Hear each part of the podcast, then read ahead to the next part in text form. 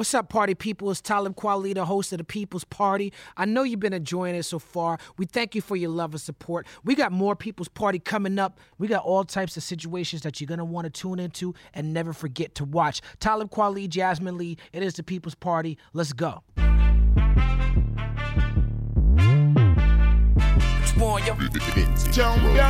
what we done started. Look at what we done started. This the people party. What's up, party people? It's Talib Kweli, the BKMC, the MCEO. You are now in tune to another wonderful, fantastic episode of the People's Party. Welcome to my wonderful co-host, Jasmine Lee. Give it up to Jasmine Lee, everybody. Don't stop, people. Don't stop. Jasmine, yes. how you feeling? As always, I'm doing just well. Good, good, good. So today's episode, we are keeping it 100% West Coast, Yeah. 100% Los Angeles. You have been living in Los Angeles for how long now? Six years in January, February. Okay, so six years in Los Angeles, and I don't know if you've been put on the game yet. Oh, I'm on the game. You on the game yet? All right. Well, today's guest represents Los Angeles heavy. Grammy nominated, West Coast motherfucking legend. Very complicated, very controversial, very passionate, very brilliant. Nine number one albums on Billboard in a row. The true definition of self-made. Welcome to the People's Party, the game. Yeah. Yeah. Dressed like a New Yorker today. What's up, Jim? it, it never rains in Southern California. They lied. What's up, game? I'm chilling, dog. How you big feeling? dog, big homie, man. yeah, man. We I'm go back good. a long time, brother. a very long time, man. Yes. Even uh, I go back further with you than you go with me. Um, Tell me about it. Just as a fan, man. Okay. Just as a fan. Um, you know, hip hop head. Never Mm-hmm. thought in a million years I would be a rapper, let alone uh, anywhere close to like sharing the table with you, man. As a legend, I'm just happy to be here, man. Happy for you to be here as well. Um, in 2004, 2005, around that year, certain rappers have impacted the rap business in a way that's indelible. Before they even drop a debut album, I'm talking about Nas. I'm talking about Snoop Dogg. And if you remember the buzz that they had before they dropped, it was on. like it was like they was on and had hit records out, and just because the industry was talking about it, you uh-huh. was one of them rappers. Where the industry, your buzz in the industry was so crazy. But at that time, when you was like the toast of the town, and in many ways you still are, but at the beginning, you was running around, you took the time to do not one mixtape with me, but two. Two songs with me from a mixtape, Yes, the sir. beautiful mixtape, one and two, and I want to thank you for that. All love, You know man. It was my it was my pleasure, man. No doubt. We got a record with Ludacris, Yeah. went to work with you later, and uh, with Black Thought, Black Thought. who is still to this day my favorite MC. Hey man, uh, Black Thought. Uh, outside of being an MC, what a what an incredible human being. Absolutely. You know, through and through, man. So shout out to my brother, man. No doubt. Um, you, throughout your career, you are known to talk about a lot of different rappers and how they influence you. But I noticed from the first album to this last one, you know, you did the records with me and Black Thought. You talk about Common a lot. You sampled the same record that Common sampled on his new record. Um, you rapped about Jay Electronica. You worked on a record where y'all re uh, repurposed a D'Angelo record. Yeah. I feel like you might have like a real conscious MC inside of you, but the gangster side be trying to strangle him and shit. Yeah. hey, you. Uh, you, I mean, so I come from um, uh, my creators, uh, which are my mom and my father. Uh, two very intellectual human beings in their own right, but still drop smack dead in the middle of South Central, you know, Los Angeles and Compton to be, you know, raised. Um, so as smart as my mother is, um, you know, with her college degree and, and everything that she knows about, you know, my mom majored in business in college and um, graduated and all that, but she was a Hoover Crip at the same time. So I mean, from you know, from school straight back to the block. Um, my dad, who um, ran around with uh, Tookie Williams and you know actually had run-ins with like Raymond Washington, the, the founders of you know Crips, Bloods, and all of that. Was still one of the smartest human human beings I've ever known, and a, and a, and a poet um, as well. I feel like if my dad uh, never did heroin, or you know, in in my younger years, that I mean, he could have been, you know, like he slept on himself. So um, the intellect, uh, the backpack rapper, the underground MC aspect of uh, who I am in my career is, is just real organic, and I feel like I've always um, been more than appreciative of you know your craft and how you guys do it. Never really even caring or or even buying for any type of mainstream presence. Just kind of doing what you do, just straight for the love, and uh, that's the part of me that um, just loves and respects all that exists in that room. No doubt.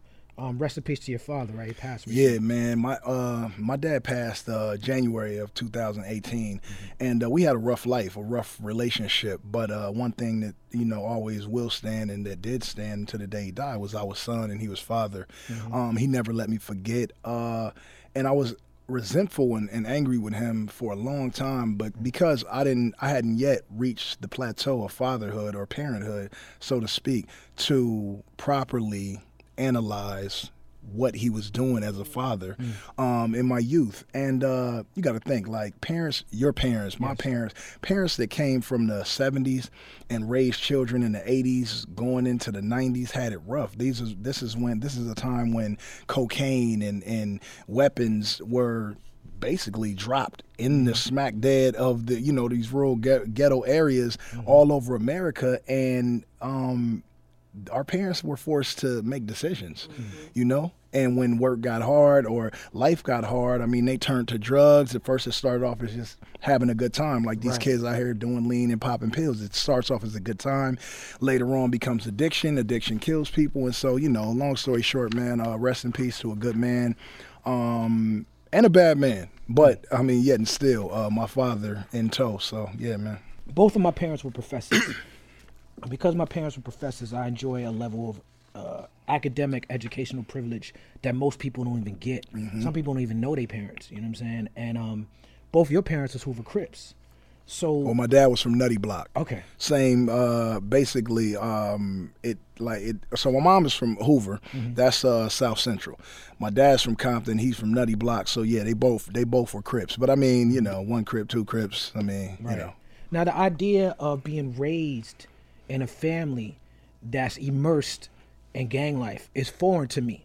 Um, and for a long time, for people on the East Coast, it's not so much anymore. Now we have people on the East Coast being born into gang life, and that wasn't the case when I first started in hip hop.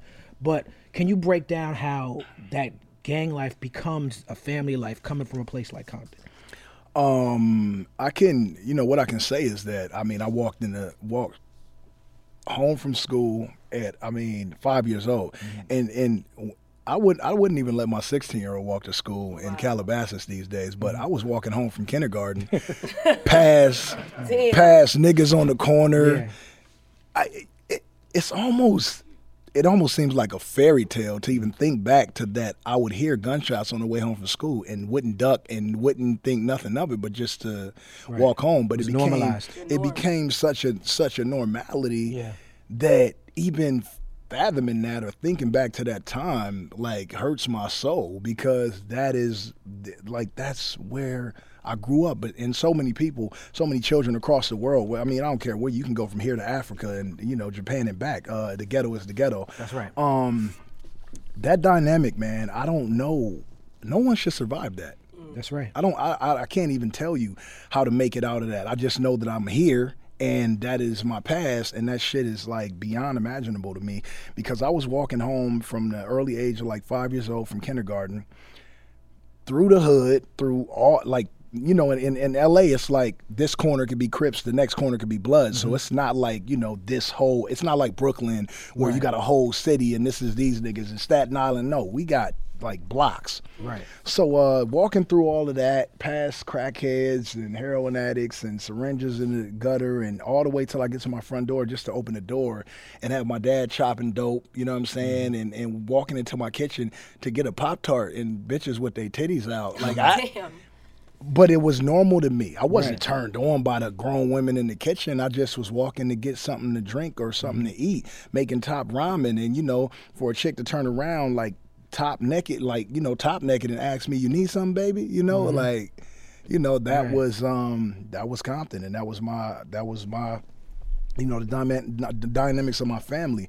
Um, my mom worked the graveyard shift at the post office too, and so after she finished, you know, helping my pops cook drugs and whatnot, she would start making barbecue for the night shift because you know when you work graveyard shift ain't nobody got nothing to eat it's vending machines and it's nothing everything Right. closed so my mom would have these five dollar barbecue plates at work you know bringing in extra income man and that's how um you become you know like that's how you that's how you ball Right. in the hood you know Right. daytime they selling drugs Right. nighttime my uh my mom was uh making these dinners and also Right. working for the government You invent a job that doesn't exist. That's exactly what I'm talking about. And then my dad, I guess they wasn't they he they wanted to just have so much money.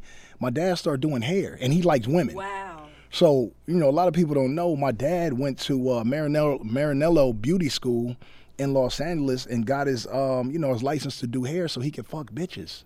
Like that like but that's how that's what he was on and that end up you know him doing hair and him you know uh having sex with his clients and whatnot was what you know ended my mom and my pops uh relationship and uh yeah everything after that got sketchy but i talk about it in my music from the first album till now Compton, you brought up Compton. It's often romanticized, but in a negative way. Um, NWA made Compton famous, but Compton made NWA. yeah Compton made MC Eiht and you know CM, CM CMW. CMW and Quik and all that. Like, what is it about the stew of Compton? Because a lot of cities got problems. You got Baltimore, Detroit, you know, New Orleans. You got a lot of cities with the same sort of uh, disparities and problems. What is it about Compton that makes Compton so unique? Whereas these creatives have come out of Compton. Um, you know what it is. I, I think it's. I think. I mean, the proof is in the pudding. I think it's just. Um, it was glorified by Eazy and Dre and Cube and N.W.A. And then from there, it took a life of its own. Um, it it it will live up to all stereotypes and everything that you hear about Compton. Uh, you know, the bad parts still existing. I mean, it, the the oversaturation of blue and red has sort of dumbed down. Like Crips can wear red and be comfortable, and you know Bloods can wear blue and whatnot. But the the aura, uh, it being Compton, as soon as you get off the 110, make a uh, make a left on Rosecrans, and you start to pass, you know certain certain lights, and or you make a left on Central, and you see Piru Street, like.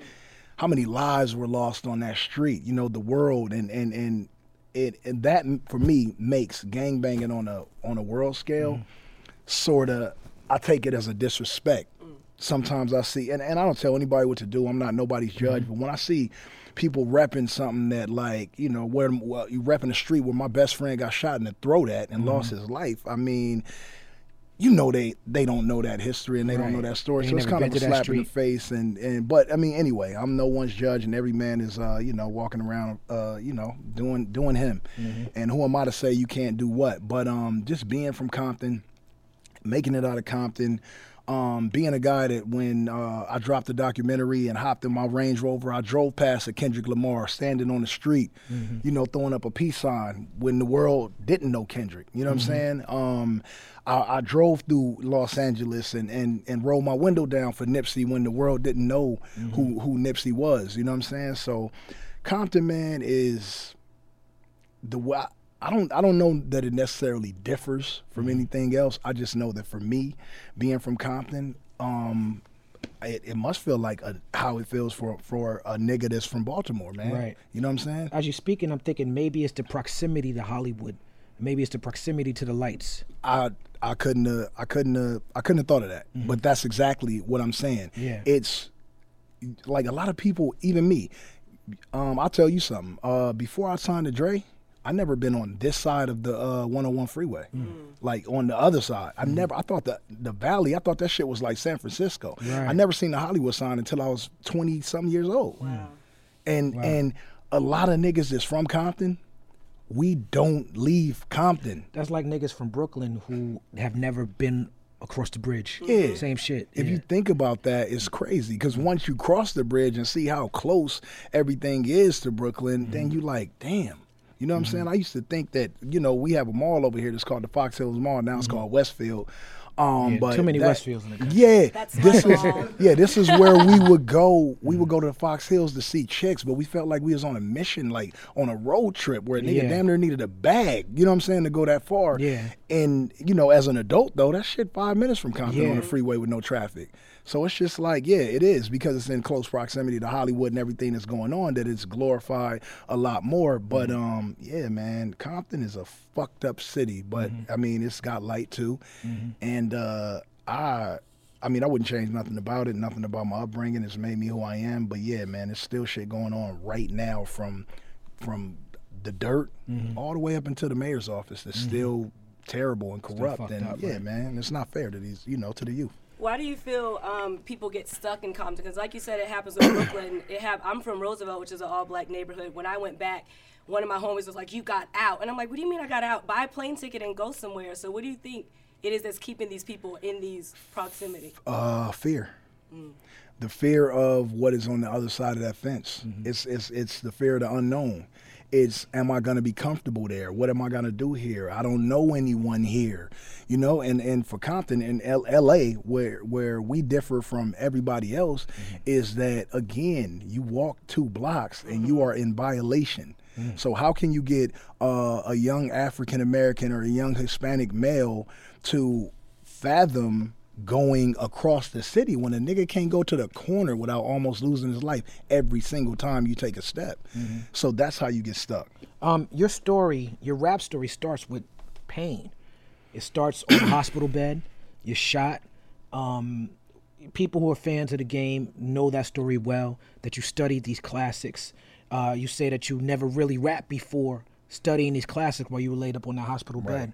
Um, for people who may not know that story, can you tell us which classic albums those was that you were studying?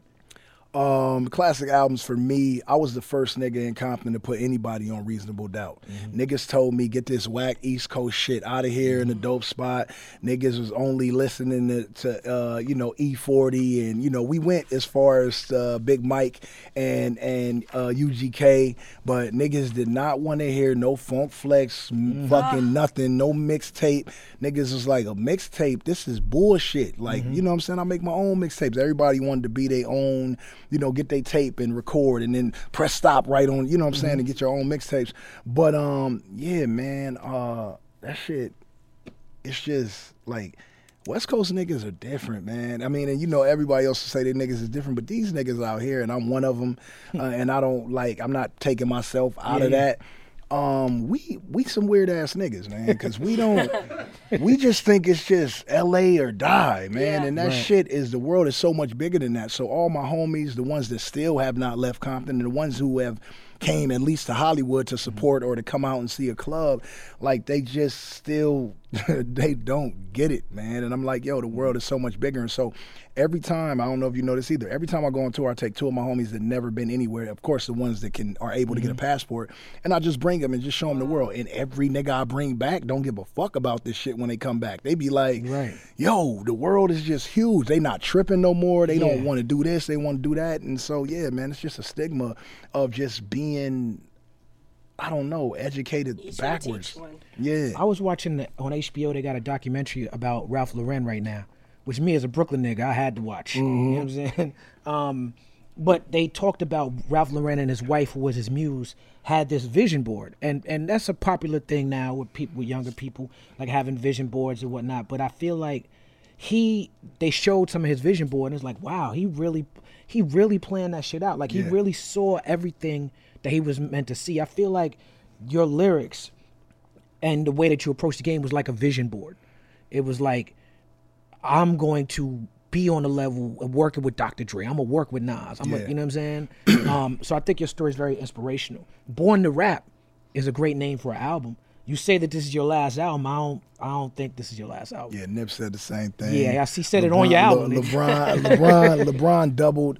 Um, I, I think that uh, just to touch on that, um, you know, to have nine number one albums when um, I didn't never care that one of them went number one, which it, it, all that is, all that means to me is that my fans uh, and people that appreciate real music, real stories, and the soul of who I am as an artist have appreciated me for a very long time. So I'm appreciative of that.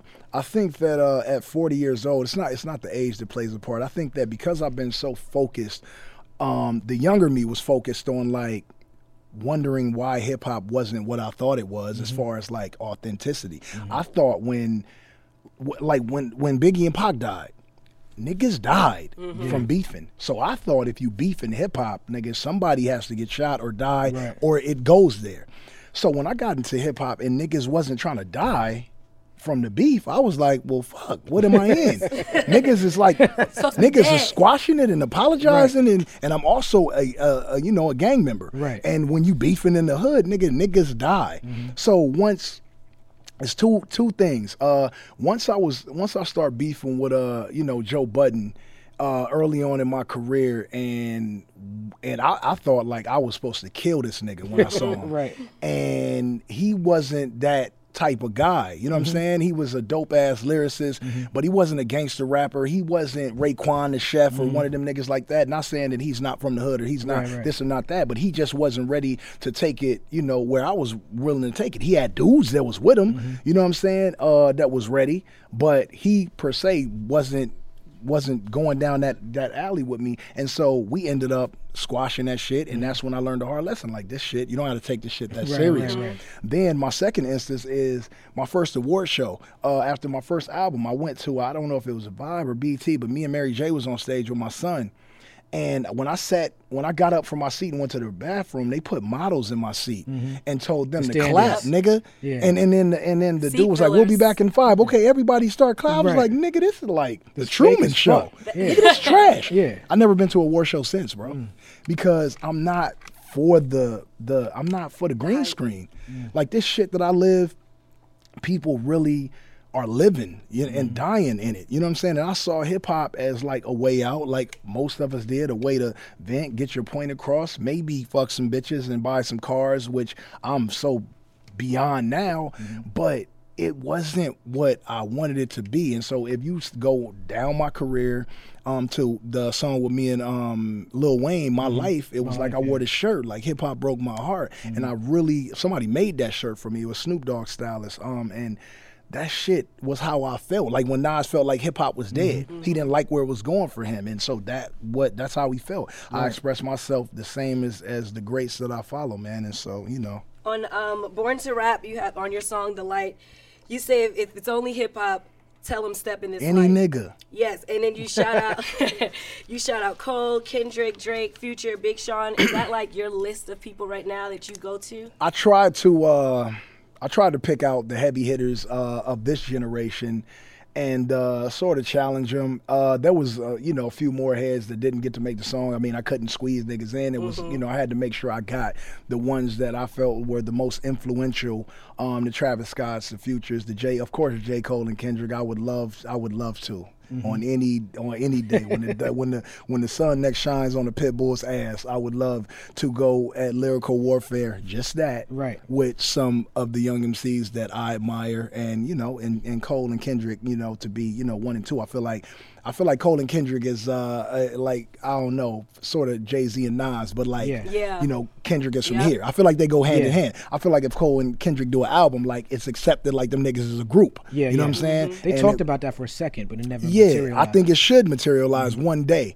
Um, and so yeah, just just challenging niggas without wi- and, and putting a disclaimer beef. on if it's only hip hop. Right. Tell niggas step in my light because I don't want you to feel like if I say something about game on the record, if I throw a shot that th- today's game is gonna beat you the fuck up or some shit when I see you. like I'm far past that. Kendrick did that a little bit with that King of New York record, right? Or that was it a record or the line he said when he was like, "I'm the new King of New That York." That was control. control, and then he said that line. That- They had niggas and they feelings. with but this. see, that is um, that was bold, Mm-hmm. and that is hip hop, and it pissed a lot of people off. But as pissed off as you were, you couldn't like you know you couldn't take away his his skill. He became King Kendrick after that. They After started that. calling him King Kendrick. Exactly, and I mean, uh, you know, if any, you know, people are watching, gonna watch. Like that's don't challenge that kid. You know what I'm saying? Like I did it because like kids don't try this at home. I know that Kendrick would hear his name and be like, "Big brother," you know. Um, and the same with Cole, but yeah, Kendrick is not to be challenged. I used to feel like that about Eminem in my early uh, in the early years, but uh, you know, Kendrick in, in my mind, Kendrick is taking that. I mean, you rapped about that though, right? On the record, you rapped about how you know first uh, uh, experienced some jealousy over Kendrick. Yeah, Um, but then what's interesting is that I was at the um, there was a show. There was like a passing of the torch show, where Kendrick was on stage, and Snoop was on stage, and you was on stage. Yeah. You did a speech. I was in the audience for that.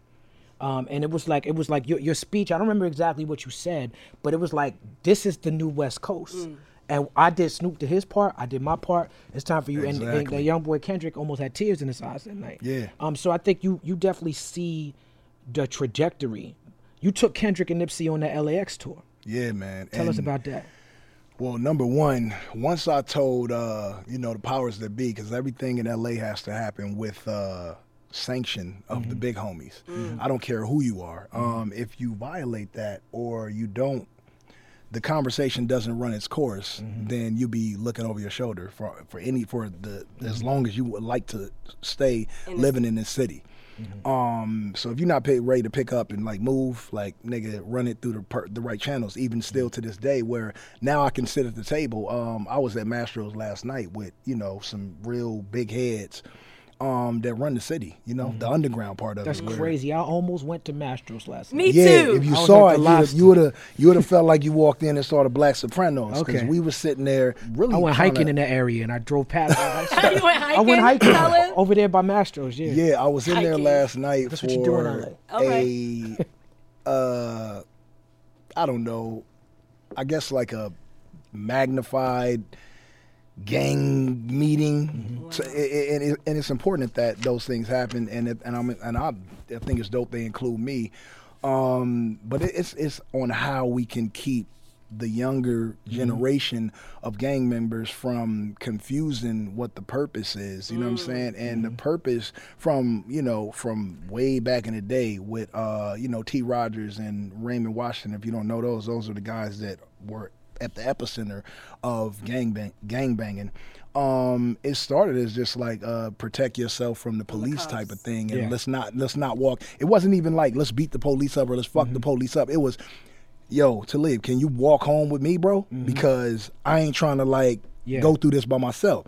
Niggas see us walking, hey yo, game, Talib, let let let me and my brother walk with y'all. Yeah. And then after two weeks, niggas is mobbing, police called it a gang, and you know they wore the colors to sort of separate themselves from the other dudes who wore blue. But it was peaceful in the beginning. So anyway, long story short, um, meeting last night, man, with uh, some big wigs came out. Everything was all love, positive. Uh, they let me pay for the bill. They Oh, said I was, so sweet. They said I was number one and I should I should have it. So yeah, I did that, and uh, yeah, it was like I didn't have any other option. Right, right, right. Um, and it's tricky because one of them bought me uh, bought Rose and gave it to me for the number one album, and then I had to pay the check. right. So it was, uh, yeah, man. But yeah, That's what my father used to do to my mom. But uh, it's funny that you guys are having a gang meeting in Mastro's. Like, can we take a second to see how like professional and big that is? everybody came in with big coats on, some fur, some like leisure suits, and uh, I really wish that it was like filmed or something because it was it was it was crazy walking walking into that because I'm you know I'm always late, so I was the last one. But um, yeah, it was go it was cool, man. It was real cool to be a part of that. Now you went. You said your parents came from a Crip neighborhood, and Yeah. you went to a high school. if I if I'm stating this right, you could correct me if I'm wrong. You went to high school that was mostly Crip. I went to a high school that was all Crips, Right. not Oh, mostly. And if you was a blood, you you took that shit off before you got a block for you know to the school. Like me, I would come up out my uh my Dennis Rodman or my Scottie Pippen or my Jordan or my Kukoc jersey. Like that's all I wore back in the day. Cause uh, uh, and that's how I chose my gang. Cause based off Michael Jordan was Wow. the Bulls, and I really loved the Bulls. And so I would be walking through the neighborhood because I lived in Santana Block Crip, um, and they would be like, come on, Jay, with the jersey. Come on, cuz, with the jersey. And I would just be like, all right, fine. I start putting the jersey in the backpack. Once I got to the to the blood hood, I would put it back on. Wow. Once I got into a crip hood, I would take it back off. And then when I finally got to school, of course, it was in the backpack, and I would just go through my day with the white T-shirt on. When I get out, when I get out of school, I went to uh, my brother's dope spot, put the jersey back on. Now I can actually put my rag out and put it back in my pocket. I did some strategic gangbanging, man. You gotta be Niggas smart. that didn't Right. got shot in the face. Right. So But that seems like a lot of commitment. What made you at that age make such a commitment like that? Um, just wanting to be a part of something cool. Niggas was wearing chains. Um, the rope chains we didn't see. I seen on the east a lot. That wasn't our thing. We wore herringbones, and if you got a crinkle in that motherfucker, Right. it was over. You could Wrap. throw. You could you could drop it, Yeah. and, and if a nigga saw it, gonna he it. didn't want it. Wow. so it's like you know just big herringbones Mm-hmm. man and and just cutlasses with the euro with the euro front end on gold Dayton's all of that shit man was just I wanted to be a part of that so fucking bad man. And my mom even though my parents were both gang members um, my daddy used to tell me you're gonna gangbang you're gonna be a crip. Yeah. you know and my mom didn't really care. She just loved me and she tried everything. That's who i really had, hid gangbanging from until i couldn't hide it no more um, was my mom. And uh, she was heartbroken. And uh, when, when she found out i was gangbanging she uh, she kicked me out the house. And uh, that was the end of us living together um, and that was it. Like that's I could really say I broke my mom's heart when uh, I decided to go full fledged. So It's kind of crazy because, like, you know, when you have two parents that went to the same college, like my parents went to Howard and then I went to FAMU, and it's like they expect you to go to Howard. So it's like with your father, Right. it's like I'm a crip, you got to follow the family business. So was was there ever any static between your father with that? Uh, nope. My dad kind of just said, you know, he, they they called me mama's boys. You a mama's boy. My brother, my older brothers, you know, I was the runt basically of the family. Um, I stayed up under my mama for as long as I could until my brother got killed when I was in the eighth grade. And after that, I decided that the only thing I wanted to do was like get revenge and be the hardest, the best gang member ever. And so with me, um, even like into my rap career, anything that I really want to do.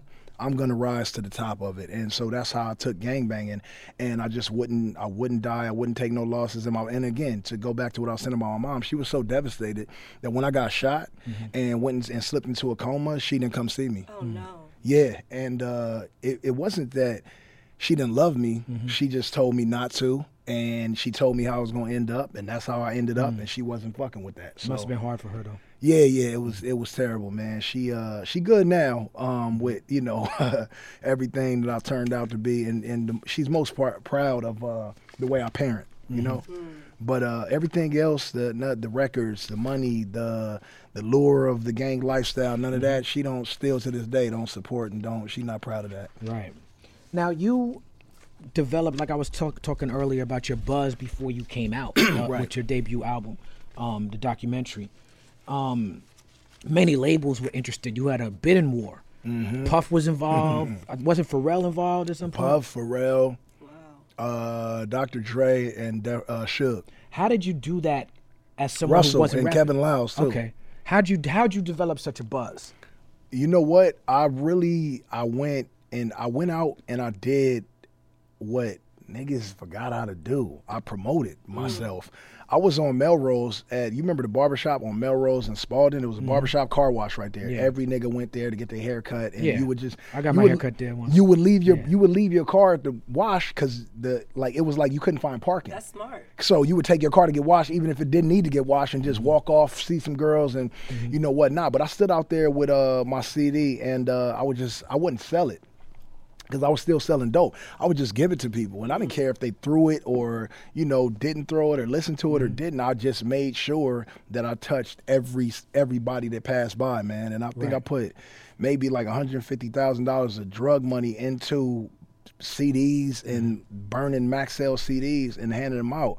Um, and that's really what did it. And I w- there was not a microphone, and you remember this. There was not a microphone in L.A. at an amateur night or at a club that I didn't touch. That's right. If you was hosting the club, Right. if Fabolous was hosting the club, like, and he was performing, like, I would have a mic. And I did that so much to where the DJs, um, who are now all big DJs, uh, you know, like Sour Milk and Mm-hmm. and Charisma and all these big DJs now they're on the radio and have Right. like a following. These Young were like- California. yeah, these were yeah, that's who it was. It was Young California, um, and Just Incredible. Right, These were all young DJs, club DJs, and it got to a, it got to a point I did it so much that they would just have a mic ready for Mm. anybody. I don't care. Busta Rhymes. That's how I met Busta even before Dre, and I would just rap, man. You I got a real rap. special relationship with Busta. Busta, man, yeah, man, yeah. Busta is um, man, uh, like a father figure, like an older Mm-hmm. brother.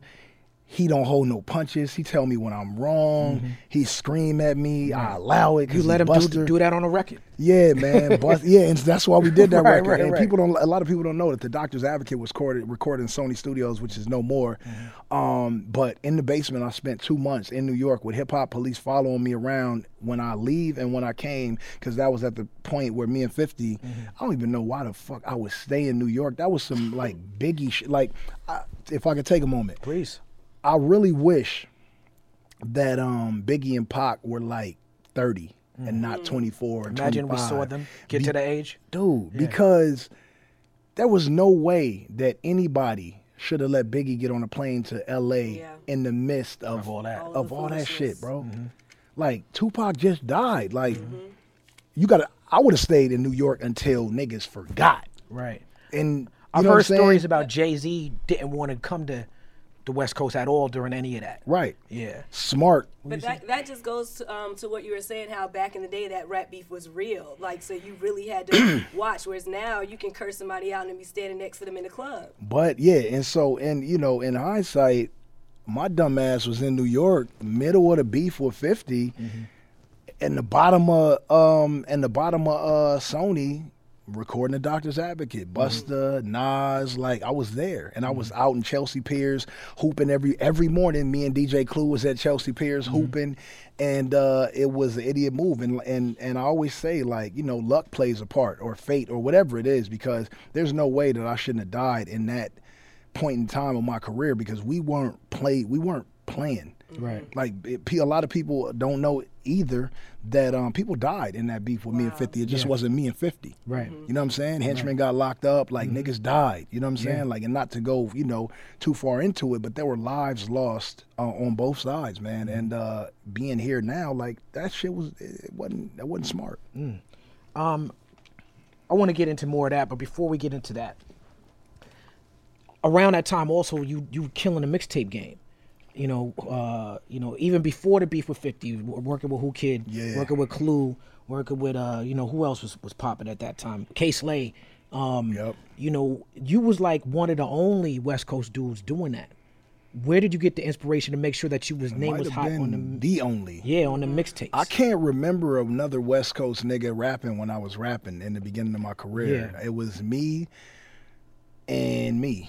And it was, uh, I mean, you know, you had Snoop, you had Dre working on Detox, Mm-hmm. but um, I, I don't remember having a like an ally out here. I was Mm-hmm. just, I just put the shit on my back, and I had to go with what Dre gave me. And a Mm-hmm. lot of people don't know that Dre wasn't like he wasn't there there. You know, like I thought like when you when I saw when I saw the Chronic album or Doggy Style or Eminem shit, Dre was there there. But for me, he wasn't there and I didn't really understand why not until, you know, like recently. And he was just me and Dre had a conversation and he was just like you had everything figured out. Nobody couldn't tell you shit. So to sit you down or to push you in this direction, it wasn't gonna work. So I didn't have Right. the time to waste for you. he couldn't A and R develop the way he was doing. He couldn't do it. artists. He was like, I told you not to do a mixtape before your album. You did it. I Did told. Mm-hmm. you not to beef with 50. You still did it. He was like, I just sat back. I knew you would, you know, probably come out okay, but Mm-hmm. there was a, you know, a small percent that you might not make it out at all. And I didn't want to, I didn't want to have my hand in that. So that's why he stepped back. And I didn't know until a conversation I had with him recently. So Now you um you did your first album with Dre sort of behind the boards and behind behind you the documentary, and it was very successful. It's a classic hip hop album. But then you came immediately the next year with a Doctor's Advocate, which uh, I know there was some cuts released online that supposedly Dre was involved with, but the the actual on the album there were no actual Dre beats on that album, right? Yeah, I like, and again, people don't know. Um, the the tracks that Dre, I was being a mannish ass. Like Aftermath was like a family Mm-hmm. or a household, and Dre was like the dad. You know what I'm saying? And so I put those songs on the internet myself, the ones that Dre did, because Mm-hmm. I didn't want him to have any involvement in the album. I was pissed off at him Mm-hmm. for uh, what I doing what I felt like was choosing 50 side, Mm-hmm. and uh, but I mean, financially uh, Interscope Aftermath as a structure, I would have done what Dre did. I mean, 50 was making, he was the bulk of the money. And also as a business, like, I mean, he he was contracted to, you know, Jimmy Iovine and Interscope as well. So he couldn't jump out the window uh, for his little homie he considered a talented artist that he signed. And now I understand that, but I didn't then. So I didn't want Dre to have anything um, to do with my album. I didn't want Interscope to have nothing to do with my album. So they put me on Geffen. Right. You know what I'm saying? It's kind of like when your mama check you out of schools because the school's saying, you know, yo, Yeah. Mm-hmm. Up here acting crazy. Well, we got to go to school down the street. And so that's what Jimmy Iovine did. He he put took game by himself away from Interscope Aftermath G Unit and left me on Geffen um, by myself. And they gave me a budget. I flew. I was on Geffen at that time, so you wasn't by yourself. I was, Hey, you know, yeah, yeah. no, keep going. But keep yeah, going. they gave me a budget. They uh they gave me a budget. I took that and I went to New York and I felt like I should be in the middle of everything that's fucked up with me right now and I should record this album and that's what I did. And in two months, which is why, you know, you know how hard it is to mm-hmm. record a classic body of work. Mm-hmm. In two months, 60 days, I recorded the Doctor's Advocate in Total and brought it back and turned it in. And as soon as Jimmy Iovine heard One Blood, he started slobbing on the knob. Cause niggas knew that I could stand alone and we put One Blood out and that shit erased everything that anybody was talking about. Any doubt, any he needs Dre, he needs 50 and all of that. And for that reason, Doctor's Advocate till till Born to Rap has been my favorite uh favorite album. I, ain't like the documentary to me. It was yeah, cause niggas too many niggas had a hand in it. And even though I don't I'm not like almost like it's like it put together by committee. it got yeah. It, I was allowed to rap, Mm-hmm. um, and niggas had a hand after my I did my verse. Mm-hmm. Everybody start you know putting their hands in, mo- and it had moving pieces. But this was before I understood a team of niggas Right. needed to do it, you know. And uh, Well, that's interesting to me because I, you know, I like both of them albums. I'm, I remember being a fan, being impressed. Like I knew just being someone in the industry when you're listening. You know, shout out to Hi-Tek, shout out to Steve B. my you know, dude, people like that. Steve B still mixing. He Yeah, makes more to Rap. The I, whole I know. I noticed you. You talked about that. You know, shout out to Steve. He's an incredible engineer. Um, got a great ear. Um, but you know, I remember listening to that album, the documentary, and being like, "Damn, this shit is dope," but knowing the the hands behind it. Uh huh.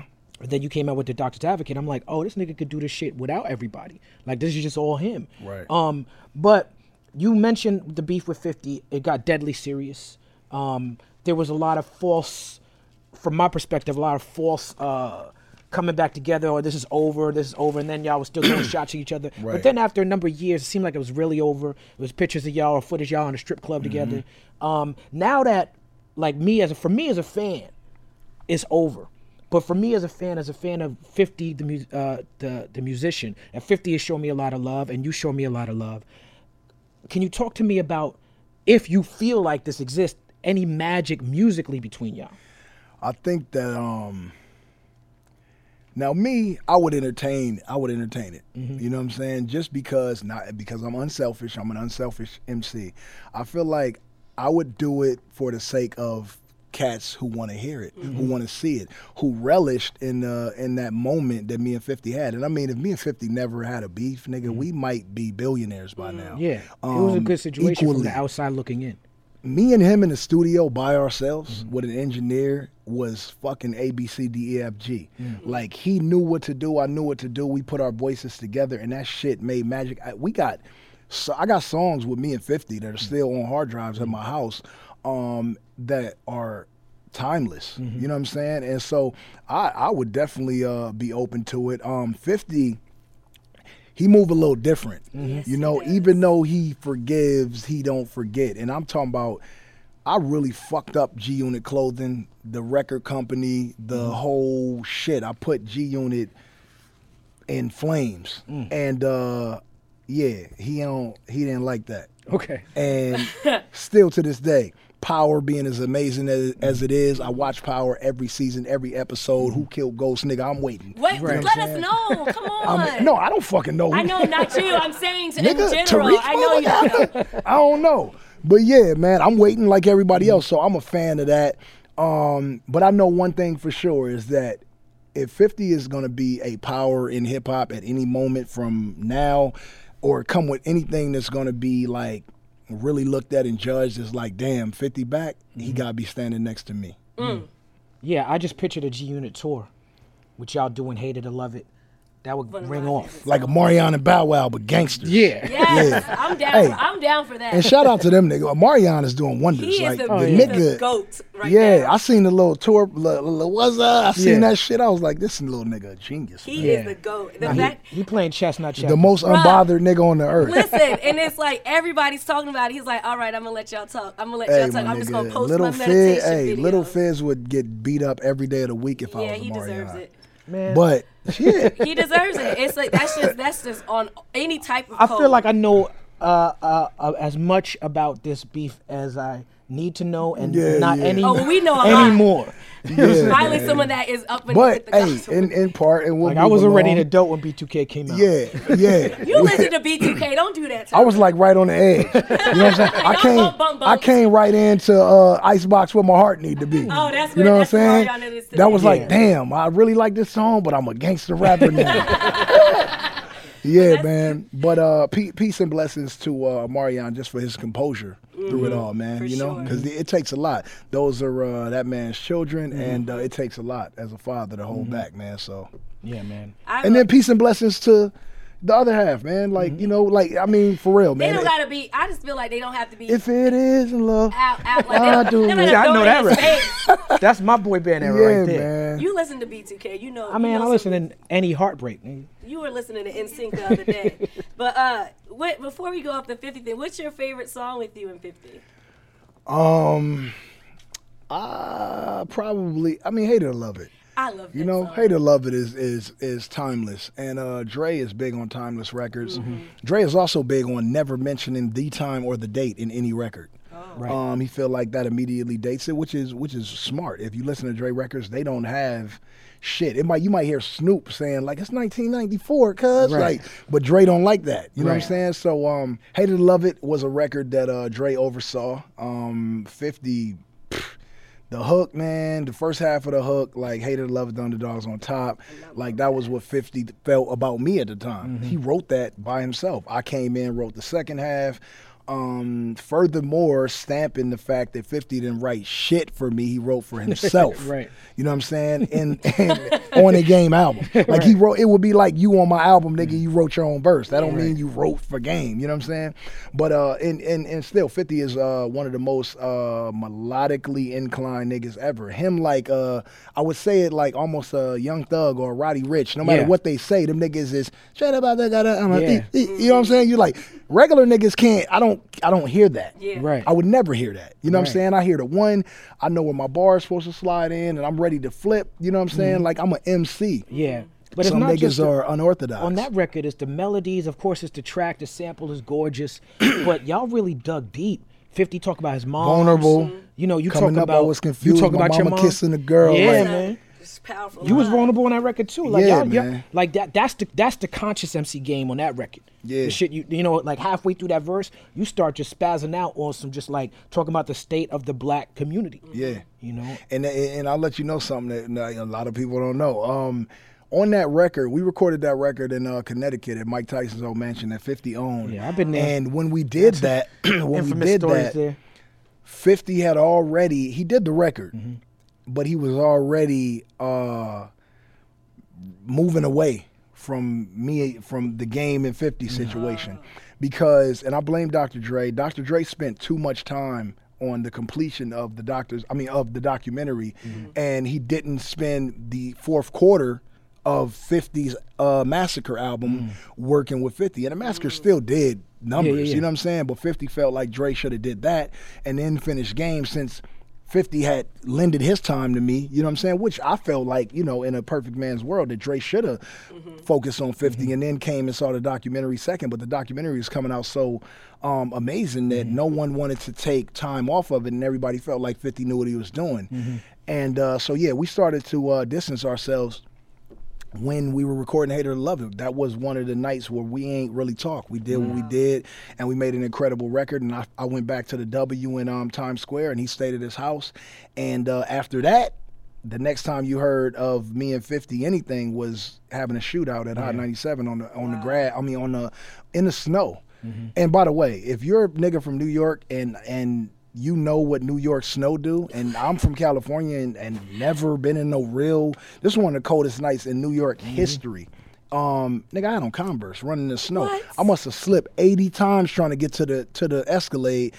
We was busting real bullets. One of my homies got hit. Uh, you know, he's still alive, you know, and in jail. But um, yeah, man, like we was shooting, they was shooting, shit was crazy. Me and 50 stared each other's in the eyes with guns drawn guns drawn. Two niggas that was friends and homies, mm-hmm. and they came up in hip hop together. And uh, I don't even know who fired first shot. I just know we were shooting at each other. Mm. And at that moment, everything was in slow motion. It wasn't about nobody else that was there, even though I had. 30 niggas with me and 50 had 30 niggas with him, man. Mm. It's it's almost a blessing that only one person got hit and in the leg at that at mm. you know, for that matter. Uh, I don't know how religious you are, but you keep talking about how you should have been gone and, and things of that nature, and then you're literally in a gunfight in converses. Like, do you ever sit down and wonder, like, what did God keep me here for? Like, what is my purpose to stay on here? How did I get saved from that? You know what? Um, I'm religious to the point to say that uh, I like, I, I love having faith in life, in people, in myself, um, and so I'm religious for that only. I can't go back to the beginning of Jesus and God and the creation of the earth and who was this and who was this goddess and that. I, I wasn't there. I grew up how my grandmother told me to grow up as far as religion is concerned. And I think that the Bible and religion are great sources of uh, faith. Faith in anything, faith in life. No one knows what happened. We don't even know how humans exist. So eh, can't nobody tell me that definitely if you ain't shoot dice with Jesus, like I mean, I you know, and then and then and and and to defend what I'm saying, and not to like you know piss nobody off. Some people be pissed off, but I'm just being real. Is that you? If you don't know, you just don't know, and so you can only have faith. Which is basically what we all have. We, uh, you know, everybody in here, like you got some type of faith in something. If it's not yourself, it's God. It should be God because that is an amazing, the number one like source for faith in the world. People mm-hmm. have faith in Jesus, never met this nigga, mm-hmm. but don't got faith in their brother that they mm-hmm. that they live in the same house with. I don't understand that. So you so I mean, it's a it's a thing. So yeah, I believe in God and I believe in Jesus just like everybody else. I have my doubts sometimes when shit don't go my way in life. Why would Jesus and and if it was a Jesus, he wouldn't have. You know, I had those myself, and so I'm I'm human, and and we all we we all feel the same way at you know certain times in our lives. So that's why that's why I am with religion. with hip hop, you you just talked about how violent and how volatile the situation got with 50, but then you said, you know, just for the fans, as a, as a fan of the music, you'd be open to doing something musically with someone who you had this problem with. Um, I remember being a little bit confused when Death Row first started cracking, like with, at the Source Awards, when when Suge was up there talking about come to Death Row, and Snoop, who I knew was a Crip, was up there with the Bloods. Like me being a New York dude, I didn't really understand how Bloods and Crips came together in the music mm-hmm. space. Money. And I see. But then Snoop, as an older dude, you know, he got the, the record, the One Blood, One Cuz record, Yeah. right? And then you got Nip, who was doing records with YG. You got people who have allowed the the music and the hustle of the music business to sort of patch up things and, and do things. Do you feel like hip hop music can really bring Bloods and Crips together in a way that's positive, or do you feel like we, it shouldn't even be trying to do that? I feel like hip hop music is uh, bridges the gap for uh, humans from you know gang affiliation to non gang affiliation. I feel like music power. Music is the real power, and it, it powers the world. Yeah. It's a natural resource. It's a natural resource, man. You a fucking smart guy. um, music, man. Music is a natural resource, Mm-hmm. man. It when you when you hear the right song, man, you or Mm-hmm. every, anybody in here, like, what does it do to your soul? Don't you feel good? Yeah. You feel good. Yeah. And that's the out. only thing. That's the only element that this generation's hip hop is missing. Like I can't Mm. take an artist, and my favorite artist right now, I'm biased as fuck, is DaBaby. yeah. I love DaBaby. Yeah. He is killing it. But I like watching his videos. and I just and look, so out. I like DaBaby before he did this, Uh-huh. but after he did what I'm about to say he did, Mm-hmm. I loved him more. He on the cover as a baby with his daddy, man. Mm-hmm. That is what's missing. And that is that is damn near the only thing that's missing with the new generation. Nigga, who are you? Yeah. Where your daddy? Where you from? What's your Yeah, name? yeah. Your grandma got a name? Yeah. What she do for you? you seen know, that? I want to he gave- hear it, when he, man. When he uh, when the kids were selling uh, candy, exactly. and he he took the candy. Yeah, and then said, you know, he keep your candy. I, I and, and I got a funny story about DaBaby. He was in the studio Mm-hmm. before he took off, Uh-huh. like before he had his. I call it a Cardi B moment, nigga, because when you when you when you're regular and then you hit a Cardi B moment, nigga, like bye, Right. Yeah. like I'm rich. I'm on Right. Coca Cola commercials bitch. next. Right. That One year hap- in. Mm-hmm. that happened to 50. That happened to Drake. Like you know, but I like calling it the Cardi B moment because it's just I like Cardi B. Right. Who But don't yeah. like love Cardi Cardi B? B Yeah, here. yeah. We Shout fans of Cardi Cardi B, B might be the realest nigga on earth. Yeah, I love her. Send Yeah. her over here. Right. Um, she has no filter. But yeah, man, it's like the uh DaBaby, man. Like we, he was in the studio with me. No chains, no nothing, just DaBaby. During Born to Rap, like you know, because it took me three years to record this album. So I mean, like two years ago. Um, and I seen him, and I was like, you know, niggas introduced me to him, and I was like, you look like some dumb young nigga, you know. And uh, I was just joking with him. Right. And uh, we, we we we seen each other. I think I don't know if it was at ComplexCon or somewhere. And he was like, "It's me, some dumb young nigga." and I was like, "Hey man," and it's just funny, man, to like, cause I didn't see myself blow up, you know. So I don't know how I went from hood to extremity. And people, you know, people watch mm-hmm. that, but I didn't watch me. Yeah. But I get to see so many artists be amazing as fuck mm-hmm. from being just a broke nigga. I don't give a fuck. Like nigga, you was broke. I seen you nigga, you was broke, and now you DaBaby, and I think that's dope as fuck. That is my that that is my that's my na- like I fuck with that nigga music. Right. Period. Yeah, I, I, the music that has heart is gonna be music that is timeless. And I think it was uh, Blueface or something like that. He was like, "Why would I? I'm making stuff that's gonna make me money, so I'm, I'm gonna make this quick record so I can get money." That's what they're in it for. They're not in it because I want to make feel good music. I want to touch somebody's soul. Yeah, and that by his own recognizance, like that, I mean, that works for him. Mm-hmm. If he doesn't have the capacity to be a hip hop lyricist, why would do we want to push him in that, that. in that area? I mean, like not to shit on nobody, but uh, a nigga like Ludacris came in the game to entertain. Yeah, Right. it was. And com- then Chris yeah. Lover Lover, like nigga, he, Right. he didn't come in this shit to be better than Nas or Jay Z. I think to, Lu- to Luda's credit, though, I think he developed that later on. No, Luda is by by far like the closest nigga to MC and entertainer. Mm-hmm. Right. You know what I'm saying? Him and Busta got that. No, Busta got number one. Yeah. So Luda Luda- got number two. videos Yeah. for sure. Yeah. But but Luda came in Right, to radio entertain. host. He didn't come in to be number one on your top fifty. Yeah. Right. You know what I'm saying? He came in with What's My Fantasy. That's it. Yeah. But with And- Luda, oh, go on. no, you go With on. Ludacris songs, people know majority of his lyrics because it's a feel good music. It's for fun. Of it's course. and, And so in that, uh, and you know, in that same vein, I'll give it to Pimp Juice. Like Nelly, nigga. Nelly, came in with the nursery rhyme and like went diamond. Right. In an era where Jay Z was watching and Eminem was going, you know, diamond. Nelly once said to me, he said, in order to sell more records to me, you got to have blonde hair and blue eyes. Crazy.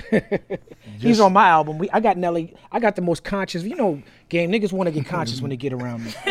you see, you, you and me, niggas want to rap they best. Uh-huh. Yeah. You know what I'm saying? When they around me. Yeah. And I don't get it. Like even uh everybody in here, you seen Rhythm and Flow? Yeah. Mm-hmm. My nigga D Smoke came through and he I fell asleep. On the waiting- show? No, I fell asleep. No, I wasn't at the show, but I fell asleep in the studio Uh-huh. waiting on D Smoke to like finish his verse because Oh. he was not gonna leave until he had something that was gonna satisfy him that was gonna and you know, just land on the album and be the best Mm-hmm. representation of him as an MC. And he already knew I wasn't I wasn't gonna do no verse in there. I'm gonna Mm-hmm. wait. Nigga. You young, you know, you young. You just you you new.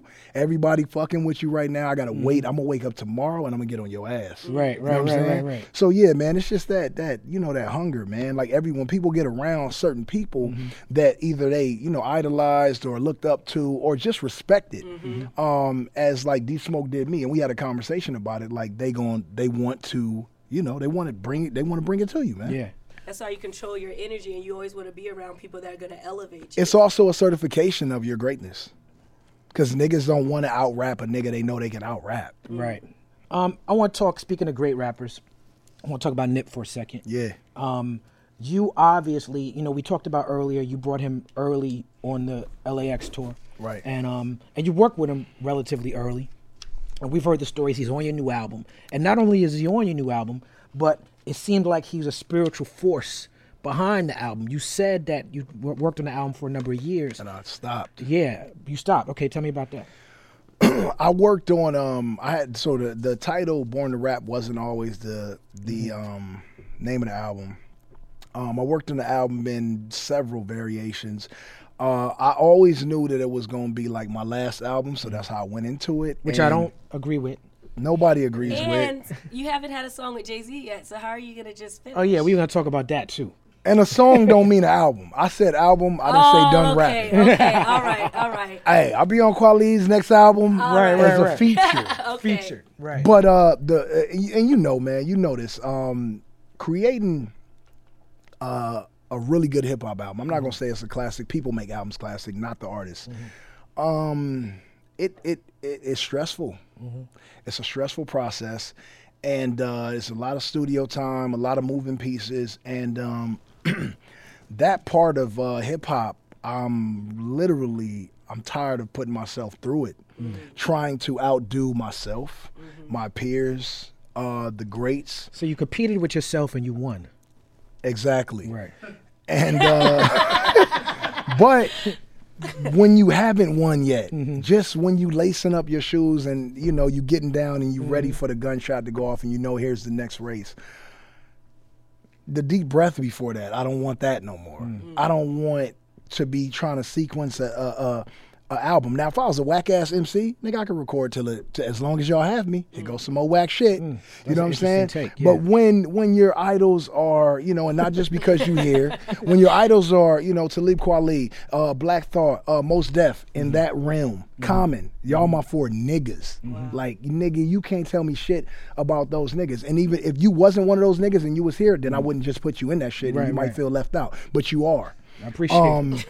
and and and then in that realm, and then Right, right, and then and then my Ludacris's Mm-hmm. and, and my Nellies, and then my my my Snoop Doggs and my Mm-hmm. Ice Cubes who aren't the most lyrical but are gangsta as fuck. I mean, you know, I- if I would just say, just because Ice Cube name comes up a lot, that America's Most Wanted, lyrically, But he was pissed off. yeah, You know? But but Q, by all means, from beginning to fucking yeah. to the big three is a right. genius. Death certificate, death certificate is the one for you. businessman. yeah, yeah, yeah. Yeah, I know- I've heard you speak on that. Hey, man, because I was here. Yeah, I was here. I was young. I like Boyz n the Hood. I watched Boyz n the Hood on VHS. That's and your my favorite movie. Mm-hmm. My mama wouldn't let me because she was not fucking with the gangbang. My mama was an active gang member and wouldn't let me do gangbang shit, which is crazy.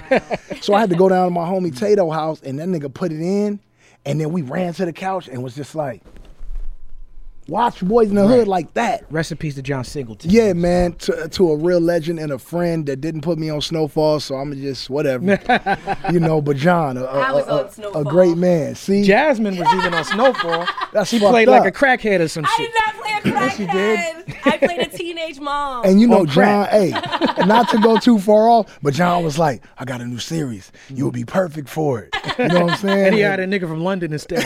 oh, damn. no, he, wa- he wasn't Shout out even. to my man he from wasn't London even talking about. job. He wasn't talking about uh, Saint. He wasn't talking about Franklin. Right. He was talking about the uncle. Okay. Like I could have been the uncle, Jerome. Yeah, like he, wa- yeah. he, he, he talked to me wear that about up Jerome. Jheri curl I would have wore whatever the fuck to be next Right. to John Singleton. but uh, uh, you know, we we talked about it, then it didn't happen. But Jerome, Jerome's a good Jerome, man. No, he's a good Jerome. But, that nigga um, feel like a LA nigga. I'm That not from LA, but yo, did, feel like it. And then Franklin, the nigga playing Franklin Saint, I don't know his real name, but he he got like the, you know, hey, um, you know, he, got, that a- shit. Yeah, You know, you ever heard him speak in real life? yeah, I heard, I heard him on Ellen or some shit. Yeah, that and he nigga, was man. like sounding like Idris Elba. right. I'm like, shit. I didn't even know Idris Elba was from London until I heard Right. the nigga say he's from London. Right. But um, that that goes to like people mastering their crafts. But to go all the way back Mm-hmm. to what we were saying is that coming into this album, uh, I felt like here we go again. Mm-hmm. I've got to outdo the documentary too. Now this is what I'm up against. Mm-hmm. Um, and so the process starts slow with no album title, with nowhere to go. Um, I didn't have a name for it, so there's nothing to stick to. I just got to rap. And with that becomes the over recording process of what is now 600 songs. Um, it wasn't till I recorded Welcome Home with Nipsey. He came in the studio. Of course he came because he was like, I'll be there. And he showed up. This nigga took so long to write this verse. And you know me, I'm quick draw mm-hmm. McGraw. I'm you give me 10 minutes, shit is done. I know exactly what I want to say and I'm ready. Mm-hmm. Everybody doesn't write like that. If you've mm-hmm. ever been in a studio with Nas, you know that Nas sits there with a glass. He'll go for eight hours, and you will fall asleep, wake up. That nigga still be like leaning back Yeah. with the glass, with the headphones on, rocking, making sure that it is exactly what you know he needs to put out to represent himself. Nip, is, Nip was the same way. He wasn't gonna give you nothing that wasn't ready for the mm-hmm. world. So he sat there, fell asleep, woke up, and I was like, "My nigga Nip, come on." he was like, "Chuck, everybody ain't born to rap, cuz." Oh shit. Oh. And I was like, so now all you have to do is rap. And that made That's it so why this much ain't easier. the last one.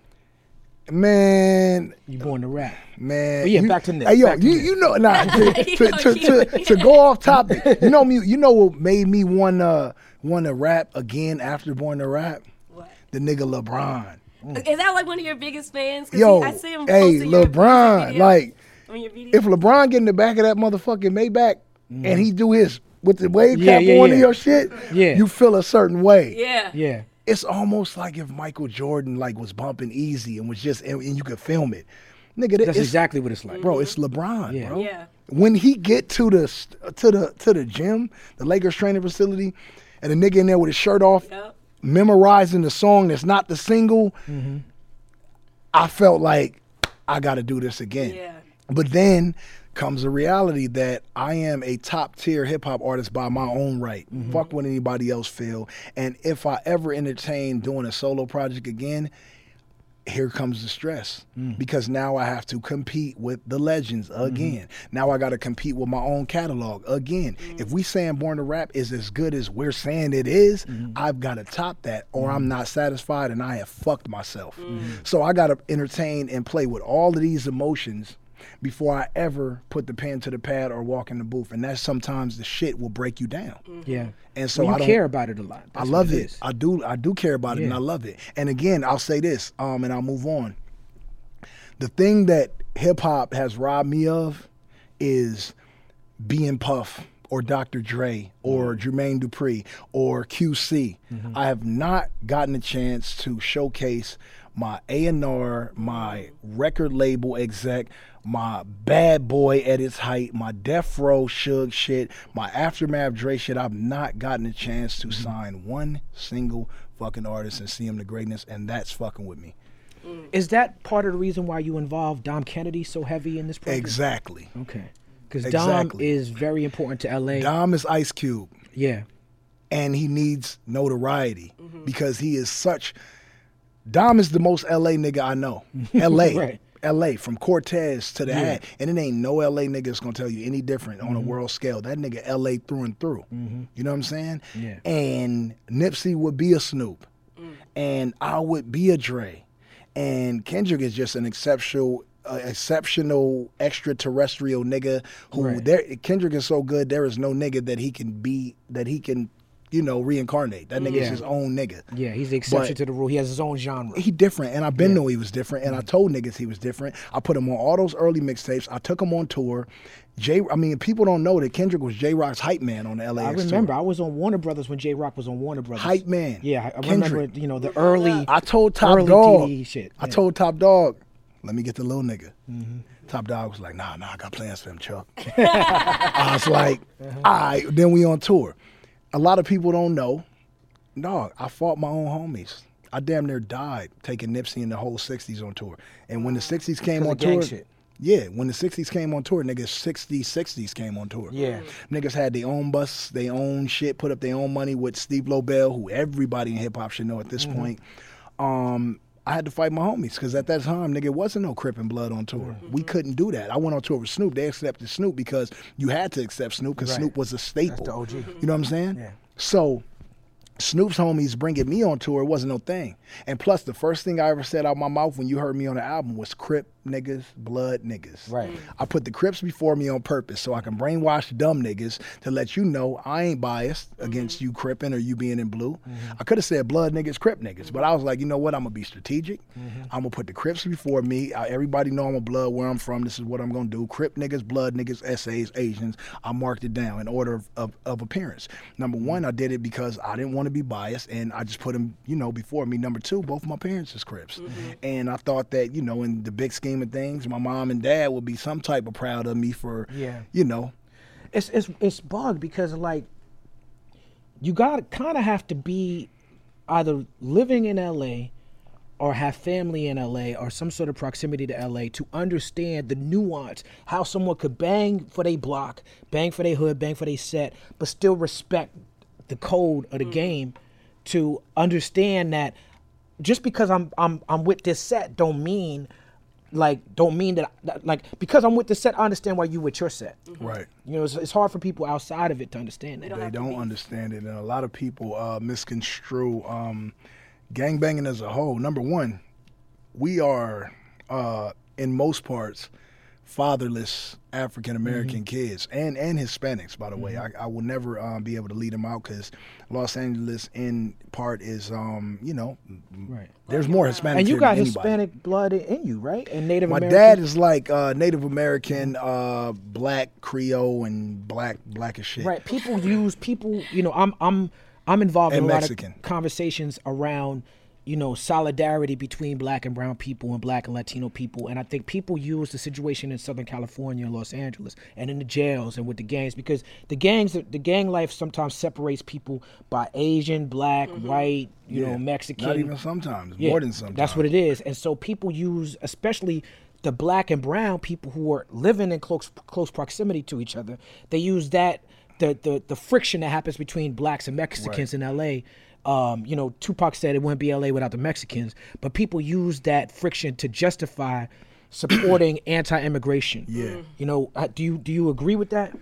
Um, I, I I definitely agree with Tupac. Right. I mean, shit. They had a. You ever seen uh um a day without a Mexican? Oh, I can. I know about the movie. You though. seen you seen that documentary? Yeah. Hey, my nigga, here, period. If you take away Mexicans, nigga, this city is doomed. Done. Nigga, ain't no food, ain't nobody Every grass getting cut. Nigga, yeah, like yeah. So and you know, I, I, I do, man. And Tupac saying it wouldn't be LA without Mexicans was me doing Crip niggas, blood niggas. Right, He knew. He knew. He knew. You had to include them, bro. Mm-hmm. They everywhere, and they're they are some of the biggest supporters of everything urban as well. But some of my biggest fans is Mexican gangsters from Southern California. Exactly, Yeah. man. Exactly. They play a huge. They love hip-hop. They play a huge part, and they love every goddamn thing. Mm-hmm.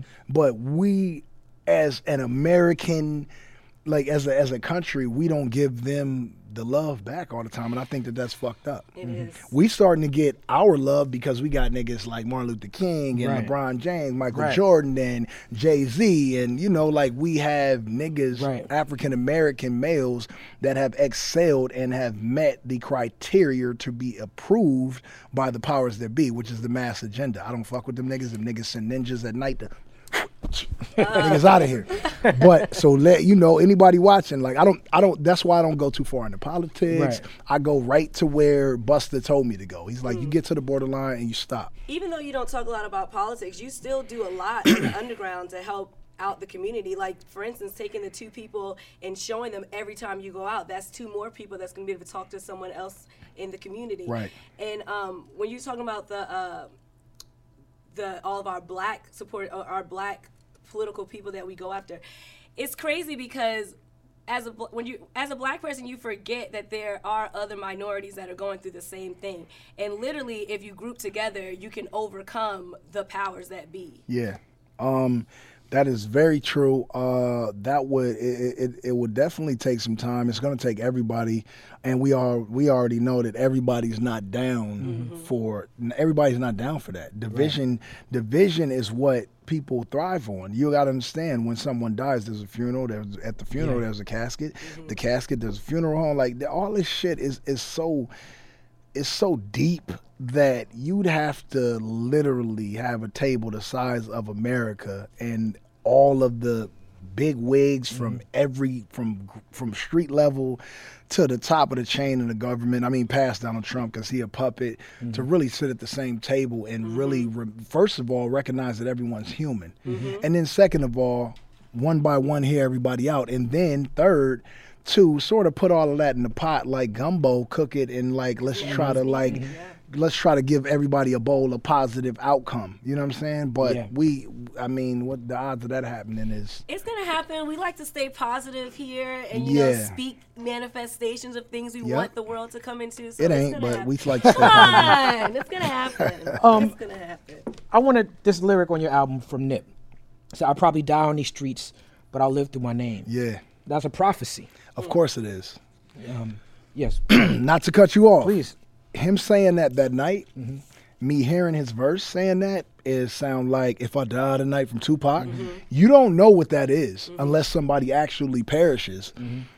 Going back to hear it after Nip passed, I did when he when when I first heard the news that he passed. Even weeks after, I still haven't hadn't thought about Mm-hmm. what he said on the album. That was not the vein I was in. I was missing my friend, and I was still in shock that um Tupac happened while I was coexisting in hip hop with Tupac, which Nip, I felt like Nip was. Somebody cut off way too early that had the that nigga Nip had your knowledge. But he didn't give it in music. He gave the streets, and but he was that was his first album. Yeah. If Nip had nine albums like crazy. Game, you would have heard Black Thought or Talib or Mos Def speaking through Nip, and Mm-hmm. and so his albums are in his interviews. If you want to hear, Right. if you want to hear a classic Nipsey album, compile twelve interviews, Mm-hmm. put them together and listen to him. Man, he was so fucking be like Yeah. so far ahead of even myself intellectually. He liked to read. You know what I'm saying? He, he used to tell me like, "Game, you read that book?" He was like, "Cuz they got ebooks." Right. Like my nigga, I ain't. I don't know about no ebook. Right. If it ain't got no pictures in that motherfucker, like I ain't reading Right. it. And I'm not like an avid reader. Like he was always pushing that shit, and um, for him to be taking that early, man, it's such a travesty, man, because I know what a nine album or or a ten year later Nipsey would have done Mm-hmm. Right. for hip hop as a culture. You started to see him in suits. Yeah. You started to see him transition to having Roc Nation brunches and Mm-hmm. him standing next to Meek Mill, Yo Gotti, Jay Z, Yeah. and you know, and, and all those guys. You started to see him do things that I haven't even done yet, and Right. that means that intellectually. You know, in hip hop, as for and, selfishly, I mean unselfishly, he was ready to give Mm-hmm. knowledge and anything else he could. He didn't give a fuck about being rich or none of that. He just was collecting what was owed to him. And uh, I remember when he dropped Victory Lap and I and I posted it and he called me and he was like, "Man, you are Right. everything as a brother to me. Right. Everything." He was like, "I got all these little, you know, everybody posted. But when I saw yours, it took me back to that first day I met you. You know what I'm saying? So Tell us about that day. the day I met Nip, Yeah. um this shit is crazy because like it, it it it it'll take you back into the mind of like a fucking 28 year old game or some shit and LA and like what I was on at that time. So if you live if you've been in LA long enough, you've been here 6 years, you've been here l- long fucking time.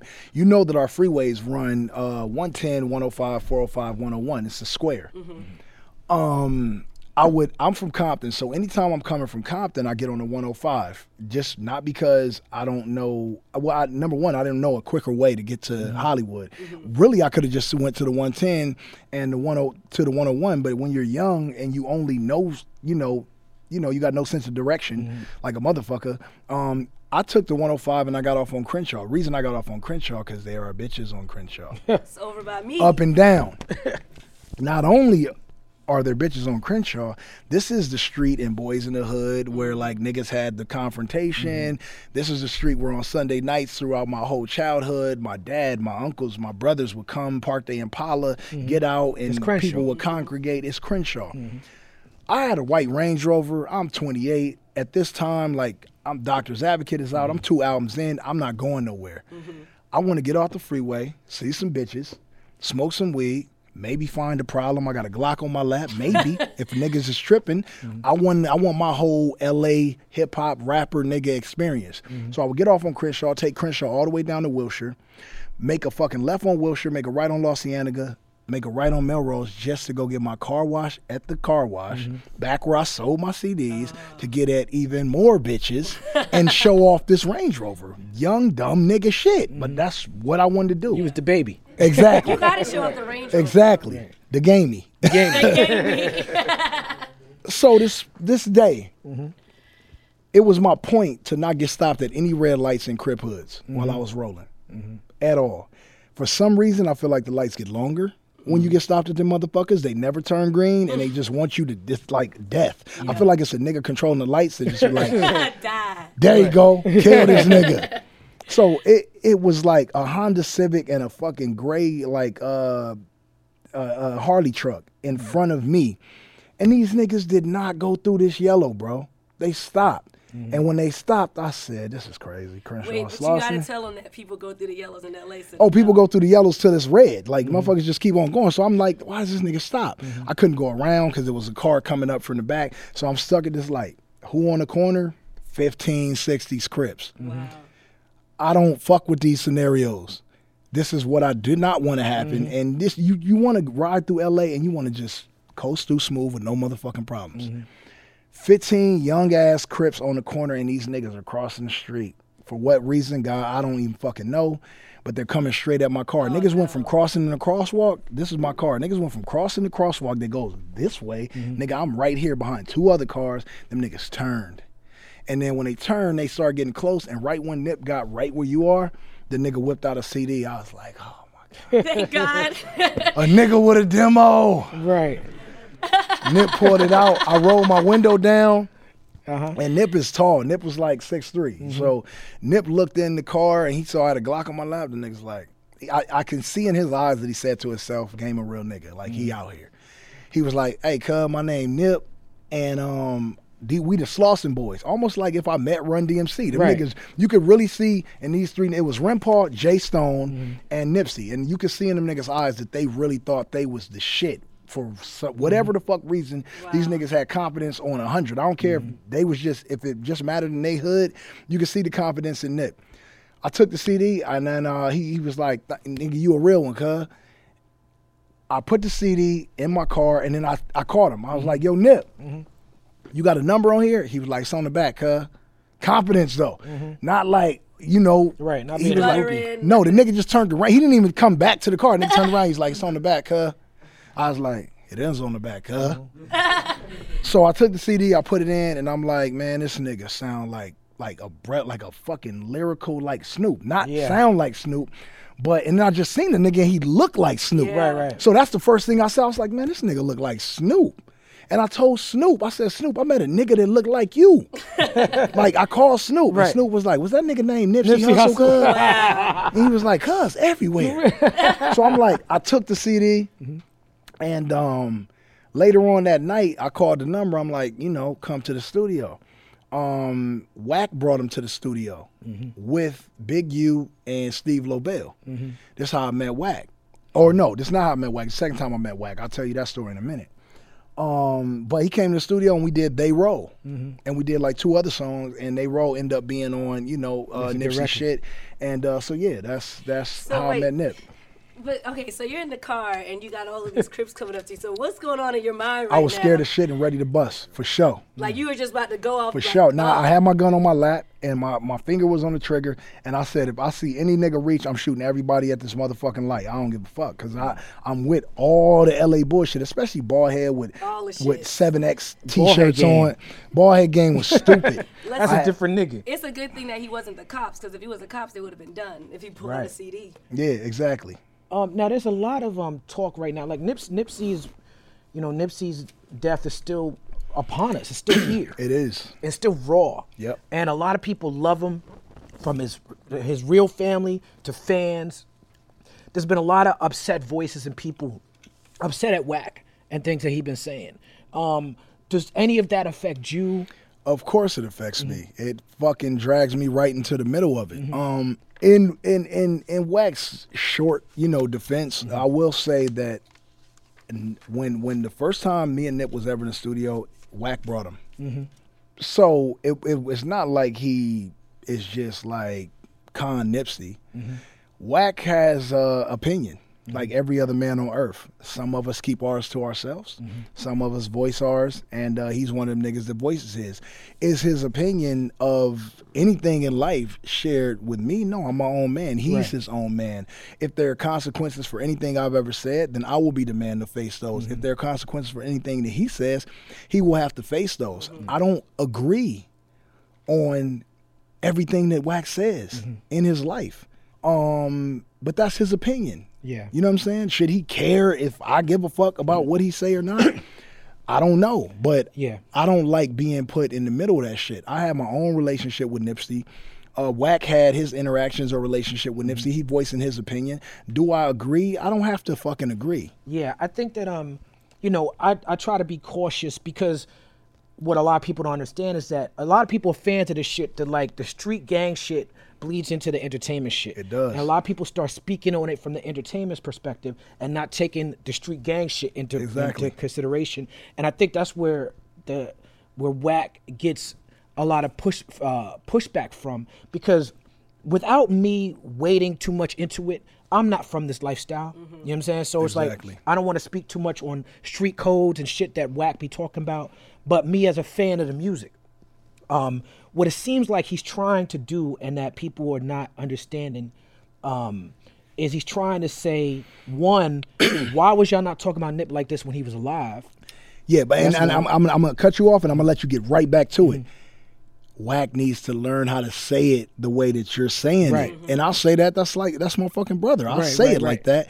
He don't listen. He older than me, and he makes his own decisions. But yeah, he needs to word shit different. I say the same thing. Like I got asked earlier, um, what do you feel about what T.I. did? What he said about his daughter? You got a daughter? I said I agree. I don't agree with in the way that it was, you know, transcribed or the way it came across, the way the the choice of words that he used. But I feel like that about my daughter. I'm just not going past the waiting room. You know what I'm saying? And so it's just Wack probably needs to just think a little bit more and get his point across so that the masses can understand because he is on a world scale. But then Yeah. again, who is to live in and, and game to say That's right.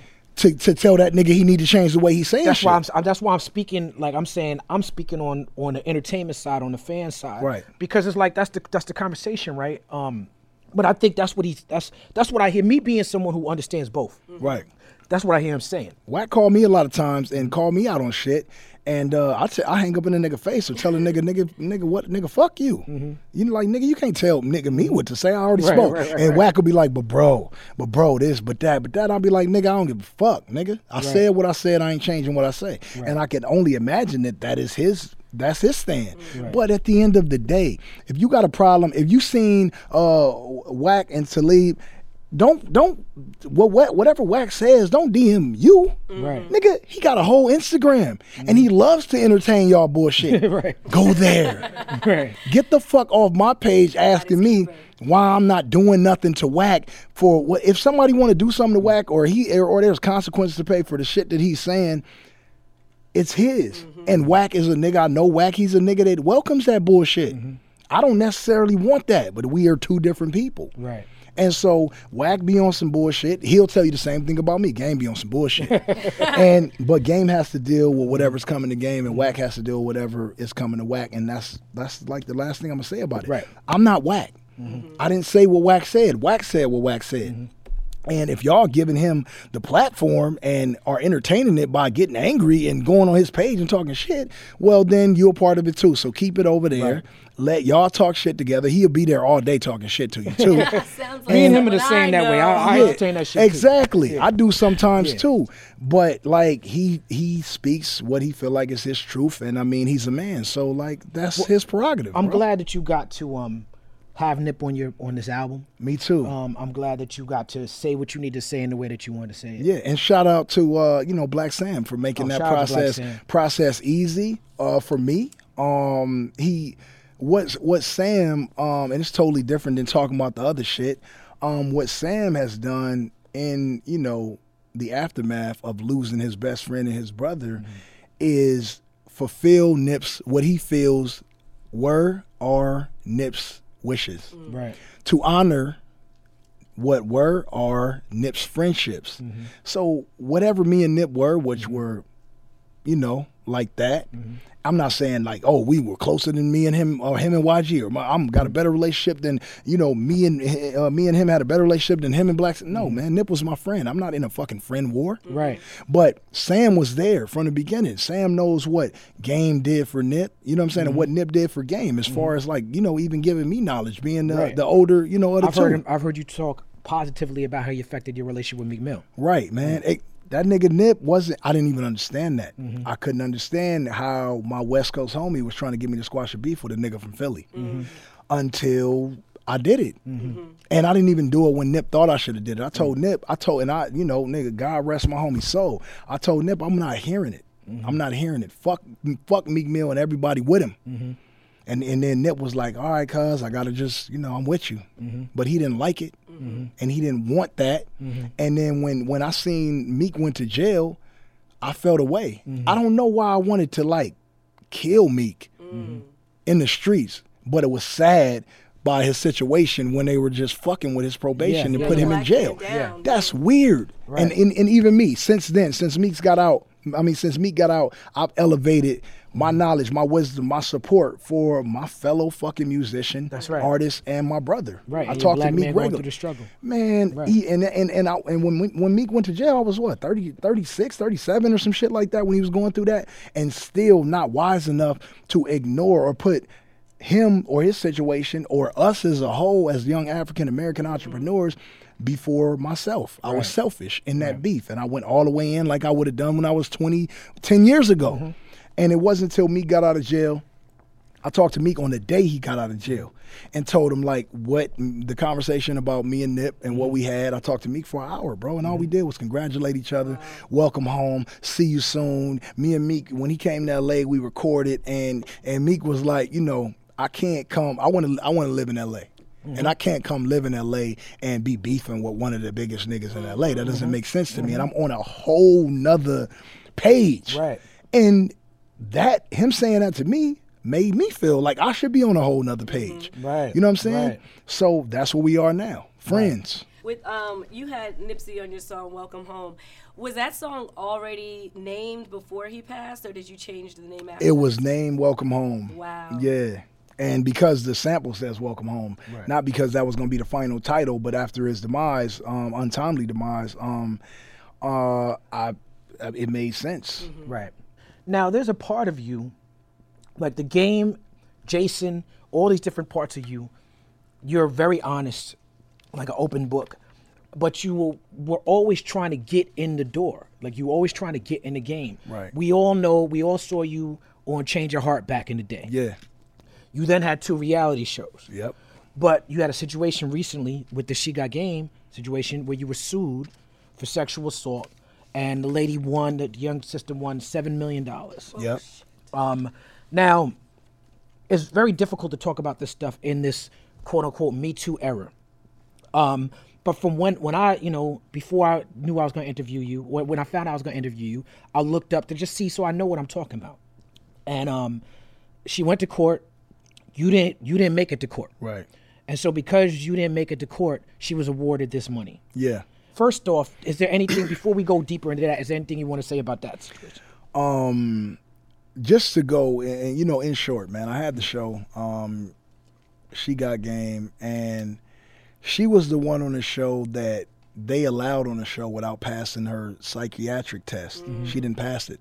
I wasn't privy to that information until the lawsuit came up, and you you you can't put someone on TV without passing, you know, the, the psychological test. You can't, but they did it anyway. I'm a hood nigga. Mm-hmm. I don't sue people. I could have took it to VH1 and um and 51 Minds just based on that. Mm-hmm. She wasn't even supposed to be on the show. Mm-hmm. She a, basically a nutcase. On the show, she was a nutcase. Nobody liked her. She was isolated. There were times where she had to stay in a house with security, and the other girls were just like doing them. My dumb ass was with my caring heart was always like, nah, like let her back into the community with the other girls. Like this is a show, like it's my show.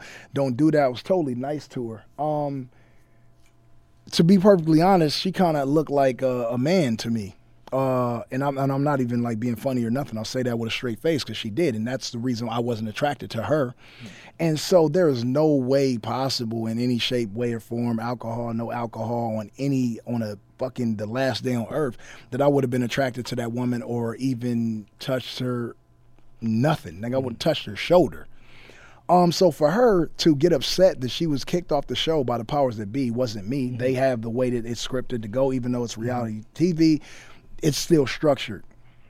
They wanted her off the show. I kept her for longer than she should have been on just because I was like I didn't like how they were bullying her, the other girls, the the the production company, and then they had to let her go. Um, so they let her go. She took that as disrespect and concocted this fucking story that I fucking touched her pussy or vagina for those who don't like that word.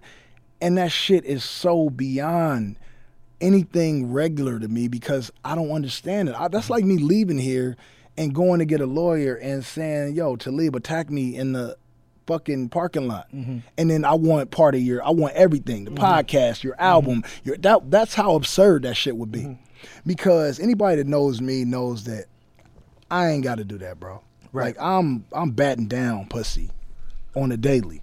Now, what happened with the court situation? How come you didn't get to court? I had a fucking I had a, a, dental surgery. You know what I'm saying to get my um my wisdom teeth uh, removed, and it just so happened that was on that same day.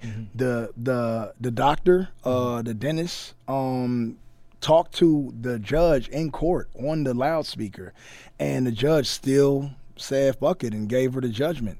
And so uh, they haven't received a dime up to this point because I'm broke. Yeah, and don't know if they ever will because I'm gonna stay broke. But it's just like I can't, like I can't, I mm-hmm. can't give you. Number one, I can't give you nothing I don't have, and number two, if I had it, I, w- I still probably would try everything in my power to not because I think that's unfair to me. Mm-hmm. I think it's unjust, and and the story is one thousand percent fabricated. And if I wasn't as real of a nigga as I am, I would be deeply saddened and hurt by a judge just doing that. But it happens. It, I'm not the first nigga it happened to. It happens. Yeah, you know it what I'm does. saying? It does happen. Um, the from what I read, it seemed like the judge was upset, not just over the not making court, Right. but the like the way that you were dealing with the young lady in public. Uh, you were accused of trolling her. Mm-hmm. When I saw you on with Akademiks in them, um, you were very upset, and I can imagine if anyone who feels like they falsely accused of something is going to be upset. Right. Is going to protect. You worked very hard to build your name. You you feed your family with your name. So you're gonna feed. You're gonna protect your name like a, like a pit bull. Right. And um, but I, I, I me, me being a friend of yours, you seem very angry about it. And you know, as a rapper, we deal with fantasy sometimes. As a rapper, we deal with, you know, we call women bitches and hoes. We talk about materialism in ways that maybe we're not so materialistic in our in our normal life. Uh-huh. You refer to your, this young lady as a bitch because I feel like Game the rapper is not different from Jason the, the man. Right. And so you're not. You and me had a conversation privately where you're like, "Look, it is what it is. I'm gonna say what I what I what I need to say and let the chips fall where they may." But do you think that maybe the way that you've talked about her publicly added to how the judge felt? Of course. Okay. Of course. And I can't say that if I'm a, you know, racist ass judge, um, that I wouldn't feel the same way. And I did egg it on. I did take it lightly, and I did say what I said because I felt that it's it was total bullshit, and I still feel that way today. Um, I. I'm, I'm on here talking about it, and I still troll, and because deep down in her heart, I'm talking about in a room by herself, staring in the mirror at herself. She know that I didn't do anything inappropriate to her, and that is what's fucked up. Is that she could be such a sick person to try to like ruin somebody, like ruin everything somebody's worked for, which you can't do to me because I'm not having it. But to even attempt to, based on a false reality, it's mm-hmm. just like that shit is just a cool. Like I'm, I, I still can't find mm-hmm. make sense of it. Mm-hmm. So if you could go back and do anything over, would you still do the trolling, or would you like maybe just not say anything and just deal with it in court? I would still do everything I I would do the exact same thing that I did. I don't live with regret and I'm okay. Like I come from between I grew up between a rock and a hard spot and to even have 7 million dollars uh you know allegedly for somebody to take is an accomplishment for me. Yeah. Wow. Um, so now, as you've gotten older, you've talked, you've spoken about changing your perspective on how you see beef, Right. changing your perspective on how you see making records. Do you feel like, as you get older, that you've needed to change your perspective on how you see women? And do you feel like, as a man, especially someone who's facing such accusations, Yeah. that you have to speak power and give power to women's issues and, and support women and, and, and support issues that affect women? Um, I do. I do give hundred percent of uh, myself, my my love, my gratitude, my appreciation, and my care to women and and women empowerment. Mm-hmm. But we still ain't empowering bitches.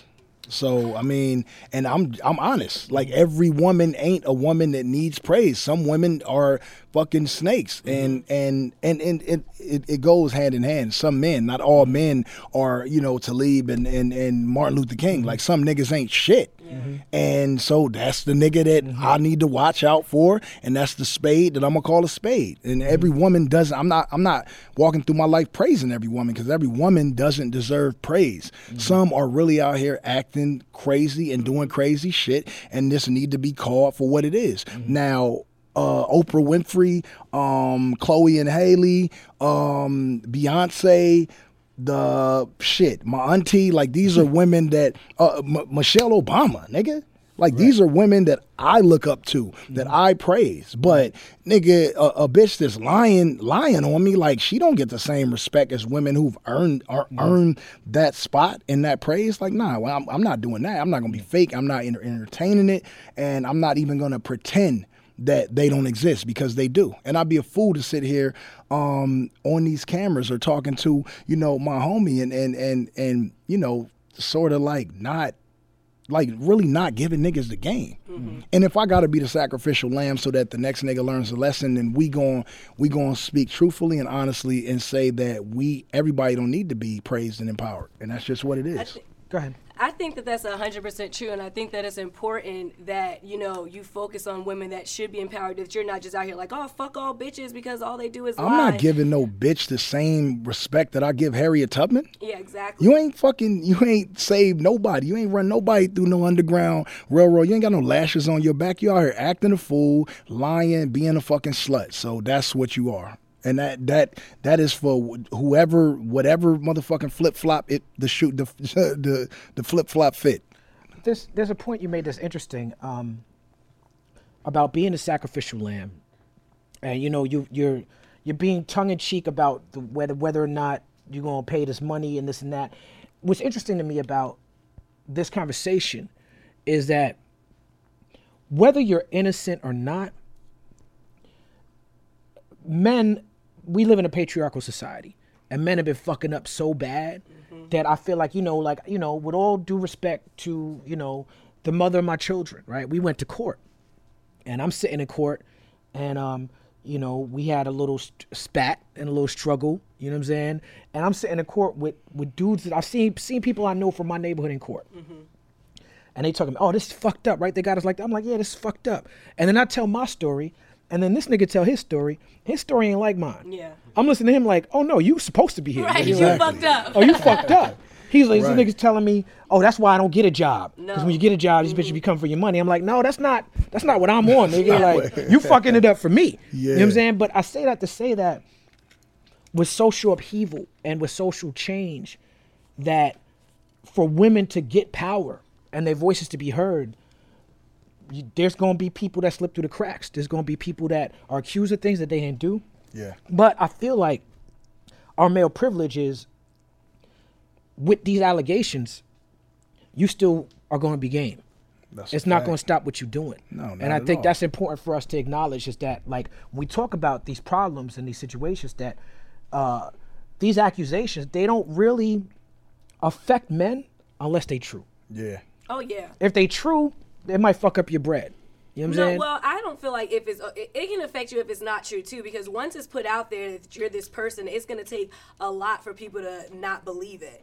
But Right. I also do think that it's important to call people out when they're doing fucked up shit, so that they don't think that our situation and that's same. why I do what I do because I don't want you thinking, I don't want anyone thinking that this is something that I participated in or something that I actually did. So I can't stay quiet while you slander my name mm-hmm. and and everything that I stand for. One thing that I'm not, like I have a daughter, and and I am accomplished and I you know I see myself I look in the mirror I see myself. Uh, if a woman didn't tell me or my mama didn't tell me I still know that I am you know a handsome guy. I don't have problem with women neither do the ugliest niggas in hip hop I mean it you know hip hop come along with women. Um I don't gotta I don't have to touch anybody inappropriately ever in my life. I would like that like I could live for one million fucking years and still not come across a woman that I need to force myself upon. That's not who I am, and it's not what I would ever do. And uh, so, yeah, I'm gonna I'm gonna say what I need to say, um, no matter. And it's not about uh, who receives it. It's about you seeing me visualize that I wasn't that I didn't take part in that bullshit. Right. Um, now you have a lot of tattoos. Um, I've heard you speak about getting Malcolm X and Muhammad Ali tattoos. Have you done that yet? Yeah, I got them both. Okay, you got those Yeah. Mm-hmm. since, since that interview. You mentioned that. Yep. Um, you know, Malcolm and Martin, these are huge figures in, in black empowerment. You also were very vocal in support of Black Lives Matter. Um, we had Patrisse Cullors, one of the founders of Black Lives Matter, on Mm-hmm. the show. Why did you feel like at that time when Black Lives Matter was really a part of the the cultural landscape for for a game to support Black Lives Matter? Um, just a reminder, uh, you know, one that shit, our lives do matter. Not saying anybody else's don't matter, but I mean, I, I'm obviously not Hispanic or white or any other race. I'm fucking black, and if we're on a tight, I mean, if we're on uh, a wave of Black Lives Matter, well, I have to step in that. I'm Right. black. I have a voice. I have a platform, Right. and I need to voice that so that in culmination with everything else is going on, we start to have a Lego effect, and we're building something. You know what I'm saying? But even me and Patricia, she'll tell you like we ain't see eye and eye, eye to eye on some things. My approach was different than hers. Mine was a little bit more, uh, a little.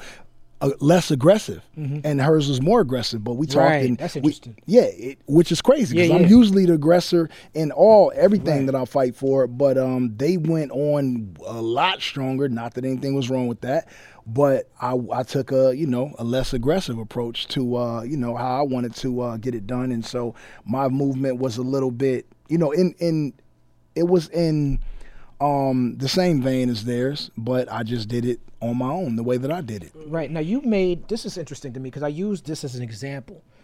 Me being a conscious rapper, right? When something happens, a tragedy in our community happens, people be like, Talib Kweli gonna say something, and you might hear "Get By" on the radio. You know what I'm saying? Like, you know what I'm saying? you did a record dedicated to Trayvon Martin, Yeah. and this was it was a beautiful record, and you had a lot of great people involved in it. But this is my opinion. I feel like when you did that record, everybody was like, "Man, that was dope. That game did that." And then they went on to, I guess, Drake was beefing with Meek Mill at that time. They went on to talk about whatever was happening Exactly. that wasn't as to me as important as you stepping up to do that record. Yeah. In this era, I, you know, I, I'm born in 1975. I remember when We We Are the World came out. We Are the World came out. There was no internet. There was no cable TV. There was only three stations. It wasn't even no Fox. Nigga. It was just ABC, NBC, CBS. The Super Bowl happened, and then after the Super Bowl, everybody in the country Imagine everybody watching the Super Bowl, and then everybody watch Lionel Richie and Quincy Jones and Michael Jackson do "We Are the World." Right now, game in 2012. When did Trayvon pass away? 2012 or 2013? 2013, I right? think it was 12. 12, actually, I, 'cause I Right. before believe. Yeah, don't quote But me on when that. when Game, uh, a top tier hip hop artist, does a record for Trayvon, it didn't get the respect that it course not. deserved. Um, you know, I, some of my greatest musical memories are doing records with DJ Quik. Me being a Brooklyn conscious backpack rapper, you wouldn't think that I got with Quik, but early in my career, when the Blast was out, Snoop Dogg was on K Day, Quik was on K Day. They was they had radio shows. They was playing the Blast. The Blast still is like an LA classic because of the love that Quik and Snoop Dogg gave to me. Right. at that time, um, Balance and Options was out. And you know, I'm not. I didn't know Quik's catalog. I knew Tonight. I knew just like Compton, but I didn't. I didn't know his whole catalog. But Balance of Options came out. and I was like, yo, this record speaks directly to me. And so I got to spend time in the studio with Quik, a lot of time. And I remember saying to him, man, that Balance and Options, bro, that record. He was like, man, I ain't never doing a record like that ever again. Right. Because I was trying to heal the divide with the gangsters. I was trying to reach out to MC Eiht. I was trying to be positive and peaceful, and niggas didn't like it. Nobody appreciated Niggas it. didn't appreciate it. So I'm just gonna give niggas what they want. But why Right. does we give up so so fast? Well, that's the that's the question. I'm, I'm Yeah. that's the, I, I- because what Quik said. I thought about that situation with Quik when I saw what happened with your Trayvon Martin record. Like, what is it? Do you think we have to do as artists to help people? Excuse me, to understand that when we speak positively, that they have to support it, or else it's gonna go away. Um, I think that speaking positively and change and all the things that are necessary to elevate that of uh, you know adolescent youth in the hood and all that shit is boring. And I think that I don't know. I don't I'm like. I don't know what would turn that around or what would make it. What what would what would make people march with you? Mm-hmm. You know, like people march with Dr. King mm-hmm. on foot, mm. cross states. Mm-hmm. I don't know what would do that in this generation. I think that it's boring, and that's just me personally. Now, me, I'm gonna get in it, and like I'm the type of I'm the type of nigga that like I don't really I don't really think church is fun, mm. but I'm gonna go hear the word, and I'm gonna sit through it, mm-hmm. and there You I did a whole record about going to church and Right. your thoughts in the church. and I did that. Yeah. And I, I, I like I'm, when I'm in the church, I yawn, mm, Oh, yeah. and not everything that you said in your record the, the choir starts singing so you, you don't start falling asleep. Exactly. Right. That's when we wake up, when the music hits your soul. Mm-hmm. But for the most part, like people, man, they just every like the easy shit these days. Everybody wants it easy, man. It's so much easier to just go tune in to Drake and be Drake and Meek beef because they're doing all the work for you. Mm-hmm. All you have to do is listen. Right. But to actually be a part of Black Lives, to to you know, to do your part, you would have to exist in that realm to think, to actually get up and put on black and go march. And niggas don't want to do that, man. They want the easy way out, and they convenience. not, yeah, it's convenience, and everything else that's not making a lot of noise or not hurting somebody is boring.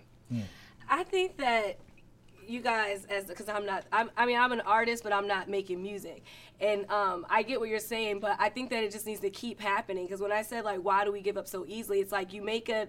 a um, an, um, a song for everyone to come together, and it's like, oh, it doesn't work out, so I'm not gonna give you niggas anymore. It's like, why not keep doing it if that's what you want to do until it catches on? That's what you do with your music. Some people start off music and it didn't catch on right away, but then they say, oh, fuck you niggas. They kept making the music, so why not keep making the positive togetherness music? Yeah, I, I mean, you you are 100 percent right. I look at it like, um, you seen Titanic, right? Yes. You seen Boyz n the Hood? Yes. Yeah. You feel like they both classic movies? Yes. If you are 19 and you had to pick one, which one you going to see? Boyz n the Hood. Tights. There you go. I love Titanic. That's it. That's They that was kind of them Irish motherfuckers doing the jig in the bottom of the boat. They was kind of gangster though. I love Titanic. Hey, but I would watch Titanic. but there's your answer to what this generation is. If you give them a choice, they're gonna pick the, the fucked up shit. I mean, what sex and violence sells, sensationalism. But that's what we're sells. putting out. If we control, like the media is Well, putting, you I control it, mean- you keep watching it, then they're gonna keep putting it. I mean, Titanic sold more than Boyz n the Hood, Mm-hmm. right? But it's still a cla But but for us, like the demo, like our demographic, There was some violence in there. There was some. They was busting was guns on the ship. yeah, They couldn't have sold that movie if it was just about the ship sinking. That's a they had to have the backstory with the, the, the beef. and the romance. I and the mean, romance. Menace to Society. Yeah. The motherfucking notebook. Ain't nobody shooting in the notebook. You ain't gonna do you ain't gonna be able to get out get out the notebook and You're Menace right. to Society. But it's the same shit. You seen the notebook? That I'm gangster as fuck. I, when I first saw it, shit made me cry. Made me want, like made me want uh, Passion of Christ. Like Yeah. these are movies that are amazing that triggered different emotions in me that are just as equally classic as my hood classics. But if I had a choice at 19 or 20 or even 25, like I'm not gonna go watch fucking The Notebook. I'm gonna go see the bullshit But now you have movies like Queen and Slim that just came out where it was a love story, and you had the. That's Love stuff like Jones that. with straps. I mean, that's what it. That, That's a that- good and I ain't even seen it, but You that, should be a that's what it looked critic, like. nigga. That's what it looked like. He should be a movie. the way critic. I can tell the way that like they on the cover Mm-hmm. and with and those two act with those two uh, actors and actresses. I mean actress. Um, that the that the movie's probably gonna be dope. And I then I seen Yeah, uh, shout out to It Lena. I super seen who who's directed and Yeah. who's behind it, She's- and Yeah. then you know even with Beyonce's whole shit with it. Um, I just it looks like a classic movie, and that's something that I got to go check out. Now I didn't see Love Jones, so I cannot compare it. Yeah, you are Love Jones is my pet peeve. You half black. I'm not half black, I'm every full black, woman. I know, that's their favorite movie. I tried. Jones. I tried, but it, Uh, that's my pet peeve because I come from the spoken word community, Yeah. and I feel like they bastardized the spoken word. Yeah, I look yeah. at Love Jones, I'm like, yo, this nigga, yo, and I hate Bill Bellamy because of this movie Oh to this my day. You know what I'm saying? And I feel like this this nigga day. Larenz Tate did everything right, and she shit on him. Right. And she, I'm like, yo, man, she's just a fucked up person. Oh my gosh, it's always the girl. You know, not always, is. but all right. So, game as a father, you're a father now. I am. Um, you also throughout your career have had an obsession with mortality just like Pac, just like Big. But as you spoke about, imagine Pac at 30, imagine Big at 30. You said you thought you was going to die when you first came in the game, Yeah. just from how how you moving. You, for a lot of people, especially for LA, are and Big, not shot but grown up. You know what I'm saying? Yeah. And there's a lot of talk about death and a lot of talk about mortality. Um, is that different for you as a father now? And you, Um, I uh, you know what? My my children are all the age where they listen to uh, the album. Um, I don't make my albums for my children or for the sake of their safe ears. I make it for me and my fans, and if my kids happen to hear it and they want to have a conversation about it at any point in time in their life, um, we can. Uh, me immortality is. I think that's my way of reminding myself of how short life is, and which really, uh, really gets the engine going for me and mm-hmm. lets me know that I need to enjoy every day and I need to live. For other people, maybe people listening, they might feel like it's sad or why is Game talking about this? No, mm-hmm. no, we don't want anything to happen to you. Um, the reality of it all is something's going to happen to everybody mm-hmm. at some day. We all got a number. We don't know which day that is, and so me remi- me mentioning it in my music is sort of a reminder that this shit is not forever and that today I need to go out and do everything that I that I want to do that I need to do and just get it done. So for me it's nothing but that. It's not it, it's not no like freaky mm. weird shit or nothing like that or like I'm obsessed with death. I'm definitely not obsessed with getting the fuck off the earth. Like mm. but I'm in true understanding that that day shall come and uh, it will pass, and there is life after death. Uh, you know, uh, j- you know, in the name of Biggie, man, I'll say that. But um, yeah, it's not, it's not on the weird, obsessed with like death shit. It's just a reminder to myself, if nobody else, that uh, today should be taken really seriously. ladies and gentlemen, You got something something? else? No, yeah. Ladies and gentlemen, Uh, no. Oh. are you Go. sure? hey, let's get it out. You can do it. You promised us a story of how you met Wack, and you didn't give it to us. So Real quick, happened? it's quick, it's quick. Um, I met Wack on Wilshire. Uh, I was about to um, I somebody called me and told me that uh 50, 40 Glock, and G Unit was staying at the Andaz Hotel on Sunset. So uh, I immediately jumped in my car with every gun that I had, with about four cars following me, and I don't know what the fuck I thought I was about to do, but I really went there to like kill somebody. But this was the mind state of the ball head game, and this would be the first time I saw 50 since the shootout in New York when you hear that these niggas is on your side and you have the advantage, let's roll. That's what I did. Um, 50 was up in a hotel. I can't go in a, up in a hotel and figure out this nigga room out of 300 rooms and do that. But who was down there was 40 Glock. Nipsey was there on the wall passing out demos. this nigga was. Ev- I feel like Nip was everywhere at some point in all these stories I could ever tell you. Um, but Nip was like, "What up, Chuck?" I was like, "Nigga," Nav was like, "What up, Nip? I'm about to kill these niggas." And Nip was like, you know, moved to him. I think he was with Rempaw, if I'm not mistaken. But they moved to another pillar of the front of the hotel. And kind of like stayed out of it, and then Suge rose up with this little buff dude, and they got out the car and I drew guns because I didn't I didn't trust Suge from like for nothing. I didn't trust Suge. I never trusted Suge, and so I had my gun, my my gun out. My cousin had his gun out. We all had guns out. I don't know how nobody went to jail because we were on Sunset in the front of a fucking hotel. And uh, Wack came up and he was like, "Homie, you need some help." You know what I'm saying? And um, I was like, "Nah, I don't need shit. We here." Uh, and that's how I met Wack. Now later on, Wack got my number through somebody and was like, I don't know if you thought I was with Suge like that, Suge the homie, but I'm operated, you know, myself. But I'm with everything that you're doing. So I told him to come to the studio. Um, I still didn't trust him or know what it was gonna be. He came to the studio. I had a conversation with Wack, and uh, he basically broke down my whole career. So I told me how he was supporting me, was in, you know, from jail, and how dreams got him through, and this and that. And the only thing I knew to do uh, at the you know at that time was I just was like you know I took ten thousand dollars out of my pocket, gave it to him, and I was like I'll fuck with you. I gave him my number, and uh, yeah, that's how I met Wack, man. Dang. Yeah, Well, he'll tell you the same thing. a story straight from the game, Yeah, ladies and again- gentlemen. The People's Party is our honor and our privilege to I have appreciate it, the man. legendary game. Give it up for the game, y'all.